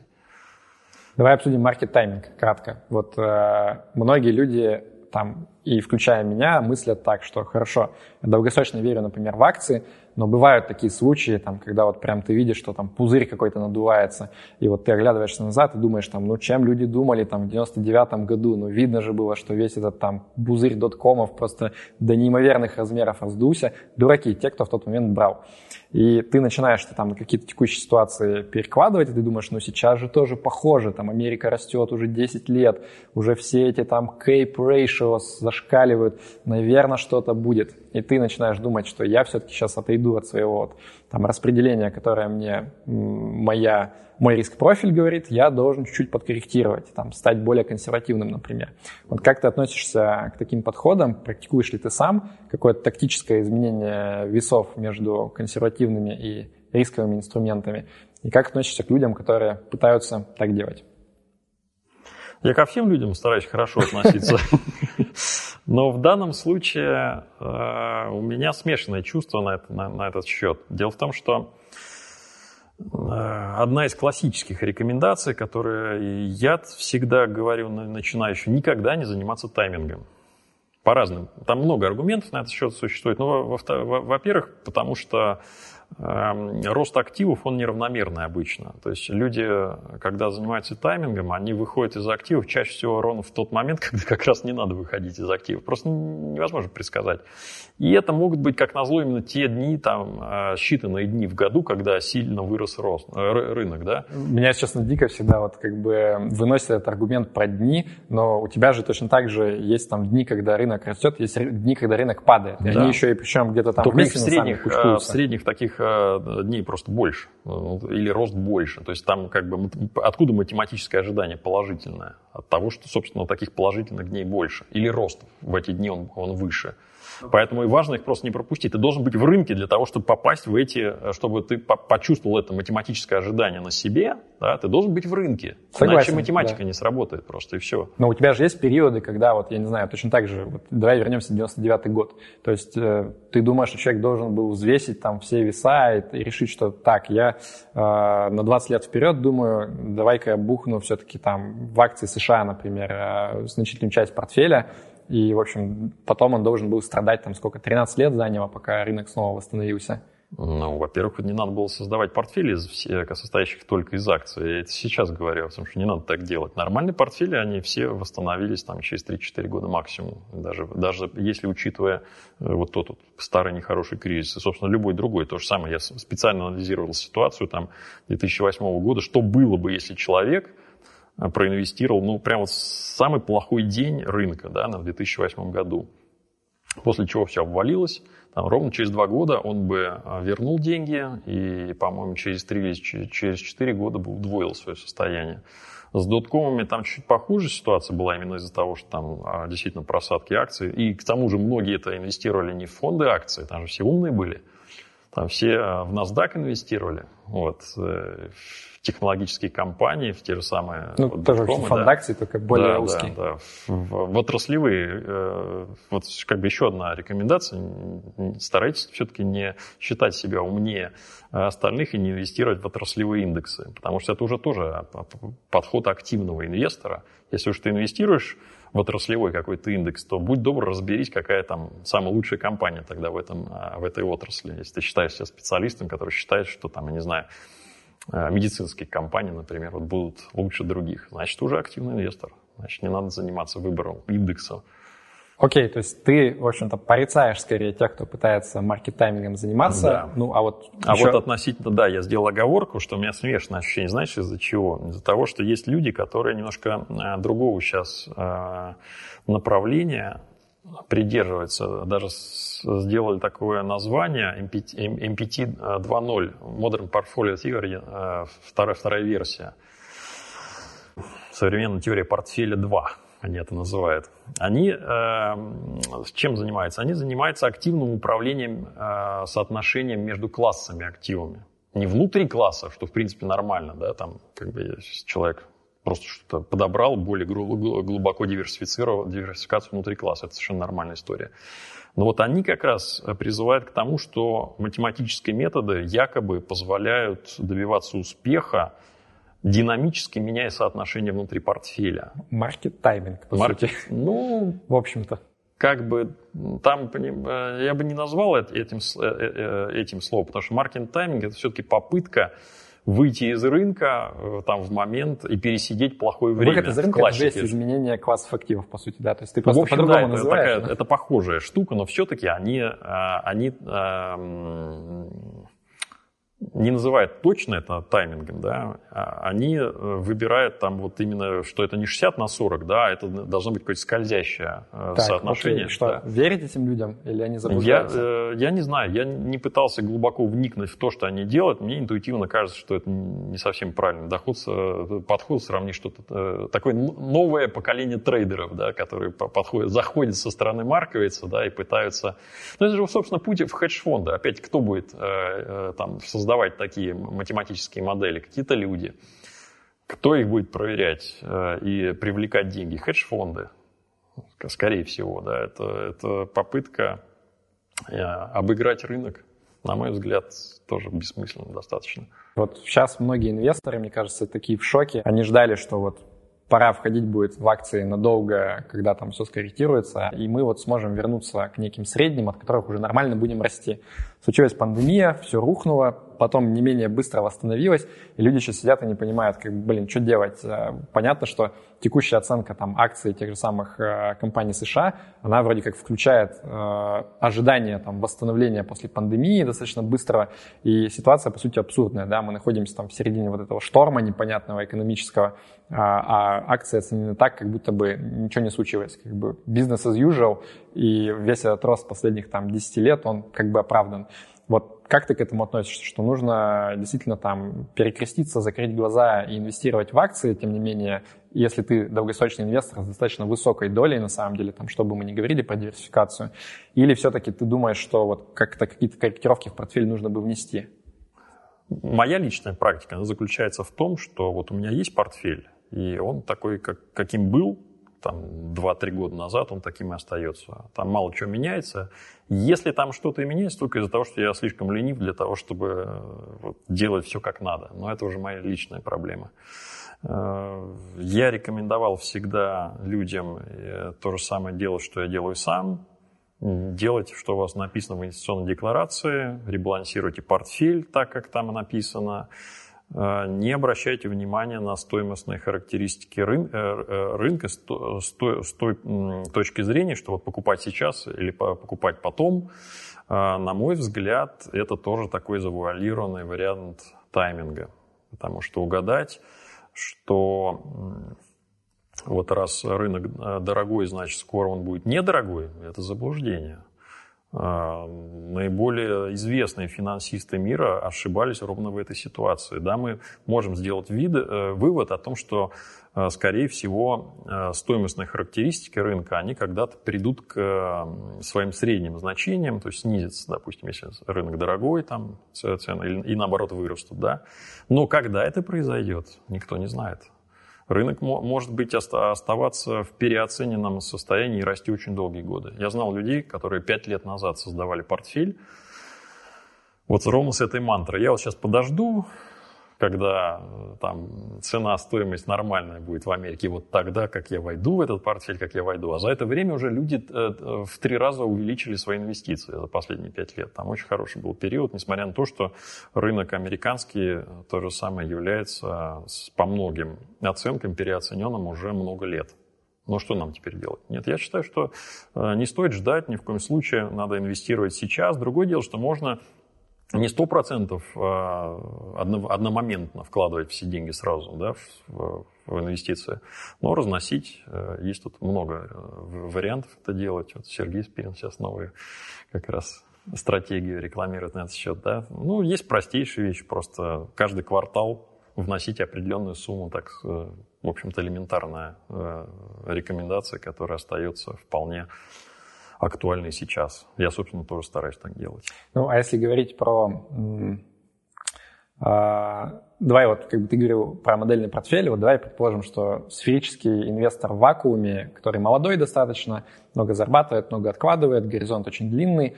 Вот э, с твоей точки зрения, какие примерно пропорции должны быть? Мы сказали шестьдесят на сорок, э, ну, уже там, черт его знает, может быть, не работает на самом деле. А вот какой должен быть разумный портфель для долгосрочного инвестора сейчас? Паш, извини, не могу тебе ответить на этот твой вопрос. Я, я понимаю, почему ты хочешь это сделать, чтобы наши зрители получили какую-то конкретную рекомендацию, но я, собственно, именно этого и опасаюсь. Наши а зрители, это не рекомендация. Наши... Я как раз и говорю, а? что вот, давай представим абстрактного человека, который не является каким-то конкретным, а просто вот профиль, скажем ну, так. Я не могу дать абстрактному человеку абстрактную рекомендацию. В этом-то, собственно, и отличается финансовый советник от того, кто просто вот там чего-то почитал и начинает раздавать эти рекомендации направо и налево. Для того, чтобы дать реально работающую рекомендацию, мне нужно сесть и поговорить с человеком. Скорее всего, не ну, один подожди, раз. Ты же, по сути, сказал, что в рамках вот модели обучения люди как бы смотрят на модельные портфели. Ну, да. То есть это значит, что их там конечное какое-то количество. Да, да? То есть там девять можем... штук у нас. Ну вот, вот я и имею в виду, что максимально агрессивный портфель. Как сейчас выглядит в твоем так, понимании? Вот уже немножко ты все-таки проконкретизировал. Как, как, как сделать максимально агрессивный портфель? Ну, как рецепты очень простые. Биткоин! Ну, что-то типа того. Да нет, здесь на самом деле в этом смысле все просто. Достаточно много должно быть проинвестировано в акции. Собственно, определение агрессивного портфеля заключается в том, что там доминируют акции. конкретный процент не скажу, это неправильно совершенно будет. Тем более, что там внутри класса есть своя диверсификация. Мы говорим о том, что, ну, например, там в агрессивных портфелях легко может быть семьдесят процентов акций. Ну, каких акций? Дальше ты мне задашь вопрос, правильно? Да, я вот тебе скажу, давай что... я тебя спрошу конкретно. А? Ты считаешь, что в США нужно меньше вкладывать, чем вот та там доля по капитализации, которая вот там, этому вот абстрактному персонажу с абстрактными да, целями, да? Этому да? агрессивному альфа-самцу. О, это сложный человек. Смотри, как, а какого, какие цели будут у твоего абстрактного самца? Я подозреваю, что валютную, да? Ну да, он, кстати, говорит, что да, я понимаю, что это все риски, я молодой, долгосрочный инвестор, я готов нести риски, я реально хочу вот хорошую доходность, чтобы не стыдно было там через двадцать лет. Ну, на самом деле, слушай, я э, даже, не, слава богу, что я не помню эти цифры. Скорее всего, там что-то в районе семьдесят процентов акций будет, да, ну, что-то условно. Явно больше половины акций в портфеле должно быть в агрессивном, да. А дальше начинается диверсификация внутри класса акций, да, то есть туда обычно вкладываются там американские акции, другие акции стран, не буду говорить каких. Внутри Америки мы тоже обычно диверсифицируем, потому что есть фонды той же самой малой капитализации и фонды крупной капитализации. Отдельная история, если человеку нужно получать дивиденды, кэшфлоу некий. Вот, то есть можно составлять портфели такие, которые, являясь агрессивными, но дают этого, эту агрессивность за счет хорошей дивидендной доходности. Например, с учетом того, что в и ти эф в США они не реинвестируют доход, там, в отличие от России, такая возможность есть. Я, кстати, не считаю, что это идеальная ситуация. Почему? Потому что дивидендный портфель, он сразу добавляет сложность с налогами. То есть на любой дивиденд нам сразу заплатить налог. Сначала в США, потом еще и в России. И в этом смысле они всегда проигрывают. Но вот такая возможность есть. Диверсификация может быть сколько угодно глубокая. Обычно модельные портфели мы делаем простенькие. То есть там, чтобы человек было просто их покупать. Но с другой стороны... Почти все потом начинают спрашивать. Хорошо, вот вы мне дали два фонда акций. А мне кажется, что вот здесь такая география еще уместна. Поэтому мне проще рассказать человеку, как понять, включать ли новую географию в портфель или нет. И вот здесь у нас есть такая там, опять мне не очень хочется говорить про Финариум, но что там делать, там есть курс как оптимизация портфеля, где человек просто учится анализировать макроэкономические показатели, вэ вэ пэ, долговые, долговую ситуацию в странах. Мне, например, в Китае очень сильно последние годы расстраивало то, что там зашкаливают долговые обязательства китайской компании. Ну, собственно, индексы акций китайские, они состоят из тех компаний, которые почти на двести процентов вэ вэ пэ уже задолжали всему миру. Вот это нормально или нет? Ну, у меня сейчас, конечно, большой скептицизм сразу проснулся на тему того, что вот как бы для того, чтобы по этой логике идти, нужно достаточно быть уверенным в том, что эти показатели должны быть четко связаны. Потому что у нас там в чате Rational Anse периодически вот эти дискуссии идут, и люди начинают сбрасывать всякие исследования на тему того, что вот мы посмотрели на э, экономики и фондовые рынки стран, и там как бы вот прямой связи совсем простой-то нету. То есть там может вполне быть так, что экономика себя чувствует долго плохо, а акции почему-то нормально растут, и наоборот. И вот, мне кажется, здесь есть все-таки ловушка того, что люди обучаются, обучаются, думают, что они там сейчас такие умные, разбираются, как макро влияет на э, результаты акций, а на самом деле, как бы, как ты правильно заметил, даже там гениальные нобелевские светила, почему-то вот у них не получается как-то предсказать, что будет. У них не, не, обычно не получается, знаешь, что предсказать. Они предсказывают правильное явление, но они всегда почти ошибаются со сроками. Вот в долгосрочных и пассивных инвестициях, слава богу, там нет таких а, четких ограничений. То есть, а, ты, если ты угадал тенденцию, там, что вот вэ вэ пэ США, оно растет давно, ну и слава богу, этого достаточно. вэ вэ пэ Китая растет, растет. Давно-давно. Как ведут себя китайские фондовые индексы? Они растут, растут, растут давно. Есть соотношение, как это называется? По-моему, индекс Баффета он как раз называется. Соотношение вэ вэ пэ, да, и роста индекса капитализации, например, там, какого-нибудь главного фондового рынка. Да. Вот если это соотношение оно удовлетворительное, то это уже определенный признак того, что эту географию можно включать внутри класса, диверсифицируя портфель. Естественно, ограничивая там веса разумным образом. Вот как ты проверяешь эту гипотезу, да? То есть э, есть ли у тебя, грубо говоря, там некий бэк-тест, который показывает, что да, вот я когда э, возвращаюсь назад и там прогоняю, грубо говоря, вот этот индекс Баффета на там всей вселенной стран, я реально вижу, что это работает. Или это на уровне скорее вот как бы здравого смысла. Ты такой думаешь, ну, наверное, как-то вот экономика должна быть связана с фондовым рынком. Наверное, вот как бы логично, что мы должны там от этих колебаний уходить, какой-то средний приходить. Нет, я такого не делаю. Мне кажется, что есть очень простые вещи, которые дают простые ответы на них, да, вот то же самое, там, Индия можно посмотреть, можно Китай, ну, просто крупнейшая экономика мира, взять Европу туда же обязательно включить, крупнейшие экономики мира, и посмотреть соотношение Баффета, это уже даже какую-то пищу для, для размышлений, как, как растут экономики и как отстают или опережают от них рынки, это такая такая полустоимостная характеристика тоже, да, от которой можно отталкиваться. А дальше, кстати, добавляются циклические характеристики стоимостные, которые тоже бывают очень интересные для, для того же китайского рынка сейчас. P на E там циклические десять, да, с учетом инфляции. Циклический мультипликатор цена-стоимость, да, вот он, он, например, дает хорошую стоимостную характеристику, которая дополняет все остальные параметры, которые можно изучать. И принимать самостоятельное решение, диверсифицировать там или не диверсифицировать, не нарушая соотношение, которое изначально в портфеле было. То есть здесь цена ошибки не такая велика. Вот здесь важно это понять, что если мы, допустим, решили добавить какую-то географию, да, то она, в общем-то, не сильно изменит заранее сделанный портфель. Соотношения между классами, они все равно останутся теми же. Другое дело, что внутри того же класса ты там добавишь там, пять-восемь процентов там, чего-то еще, какой-то новой географии, которую ты посчитал, что тебя хватило ума, и что вот она вроде как достойна, да. Никто не отменял все остальное, но если хочется поиграть, чуть-чуть потюнинговать свой портфель, то пожалуйста. У нас же в России все кулибины, я сам, сам такой же, мне очень нравится это делать. Можно ошибиться? Можно.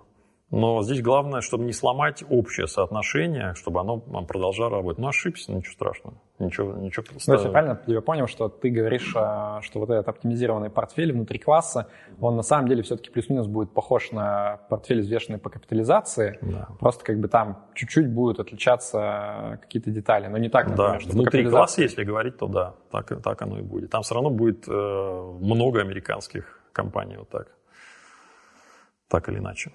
Понял тебя. Угу. Последний вопрос. Если бы ты вернулся на пятнадцать лет назад, и вот зная все, что ты знаешь сейчас, то какой бы ты совет дал себе тогда в плане вот отношения к инвестициям, там, к деньгам, к капиталу и так далее? Себе лично какой бы совет дал? Да, да. Ну, пятнадцать назад – это хороший срок. Ну, я, я начал с того, что рассказывал о своих ошибках. Вполне можно было их не делать, вот честно. Я потерял много лет, занимаясь такой чушью, которая вот сейчас, мне кажется, как вот этот вот цикл, он уже немножко ускорился. Люди сейчас получили те инструменты, которые позволяют им учиться на своих же ошибках, но гораздо быстрее. И книги, и различные блоги, там, и курсы. Тиктоки. Вот, э, тиктоки, да, твой канал. Вот, это все, все наше, наши институты общественные, которые мы здесь в России создаем совместными усилиями. Кстати, такая замечательная книжка Аузана, которая у меня, честно говоря, за последние годы, э, наверное, одна из лучших, которых я наткнулся в области экономики, финансов, называется «Экономика всего не читал». Mm-hmm. Вот она говорит о том, как экономика зависит от общественных институтов. Вот общественный институт частных инвесторов, ну и финансовых советников тоже в последнее время, он уже создан. Это отличная штука, которая позволяет таким, как я, пятнадцать лет назад, намного комфортнее чувствовать себя здесь, в нашей стране, и заниматься настоящими инвестициями, а не тем, что за ними вот раньше за, за ними выдавали. Это совсем не трейдинг, совсем никакие спекуляции, никаких форексов. Можно просто вкладывать деньги и решать важные финансовые задачи, слава богу. Вот не знаю, в, в то время, когда я начинал, пятнадцать лет назад, я даже, надо сказать, еще даже не думал об инвестициях, но м- как советовать? Скорее бы да, да, да, вот про, перескочить вот эти вот рубежи, которые, я считаю, что они были лишними. На самом деле, это действительно потраченное время. Ясно. Давай перейдем к конкурсу. У нас тут в бэкграунде незаметно стояла книжка «Манифест инвестора» Уильяма Бернстайна, которую мы хотели разыграть. Можешь в двух словах сказать, почему именно эта книга и чем она будет полезна людям? Ну, во-первых, это одна из книг того, из трех авторов, о которых мы с тобой говорили, да, можно читать все подряд. Вот. Во-вторых, эта книга, она вот среди даже того, что Бернстайн написал, она отличается тем, что она очень понятным языком написана, там почти нет никаких математических кульбитов, которые сам Бернстайн, вообще-то говоря, любит, и мне как математик он близок к этим, но она очень простая. Вот. И она подходит действительно тем, кто начинающий, можно читать от корки до корки, быстро, увлекательно, у нее живой, понятный язык. Хороший, кстати, перевод. Там есть пара неточностей, но они как бы не, не мешают общему, общему восприятию информации. Вот поэтому я, да, я рекомендую эту книгу либо даже как первую, которую можно так читать, либо, если вы занимаетесь уже несколько лет подходом подсинуть, она не будет скучной, даже тем, кто уже давно в теме. Да, ладно, тогда возьму в руки. Так, да. Итак, книга «Манифест инвестора» Уильяма Бернстайна, чудесная, с автографом адресным от Сергея, достанется тому, кто в комментарии с хэштегом «конкурс» напишет ответ на вопрос, что, с вашей точки зрения, является самым важным для результатов инвестирования. Это срок инвестирования, доходность или стартовый капитал. Но самое главное нас интересует даже, наверное, не выбор из трех, а ваше обоснование почему. Поэтому автор самого интересного и обоснованного комментария получит чудесную книгу. Поэтому пишите. На этом, наверное, мы завершим нашу беседу. Мне было очень интересно. Огромное спасибо за то, что пришел сегодня к нам. Спасибо. Надеюсь, что мы в последний раз увидимся. На этом, собственно, все. Если вам понравилось это видео, ставьте лайк, распространяйте среди друзей, подписывайтесь на канал. В описании к этому видео также вы найдете ссылки на ресурсы Сергея, на, собственно, Финариум, Россбер. Обязательно подписывайтесь там, на YouTube-канал Россбер, там много интересных видео выходит. И также на ссылки на другие мои проекты, точнее, на проект Rational Anse, на другие ресурсы, там Twitter, Telegram-канал и так далее. Надеюсь, вам было интересно. Оставайтесь с нами. Да пребудет с вами разум. Счастливо. Пока.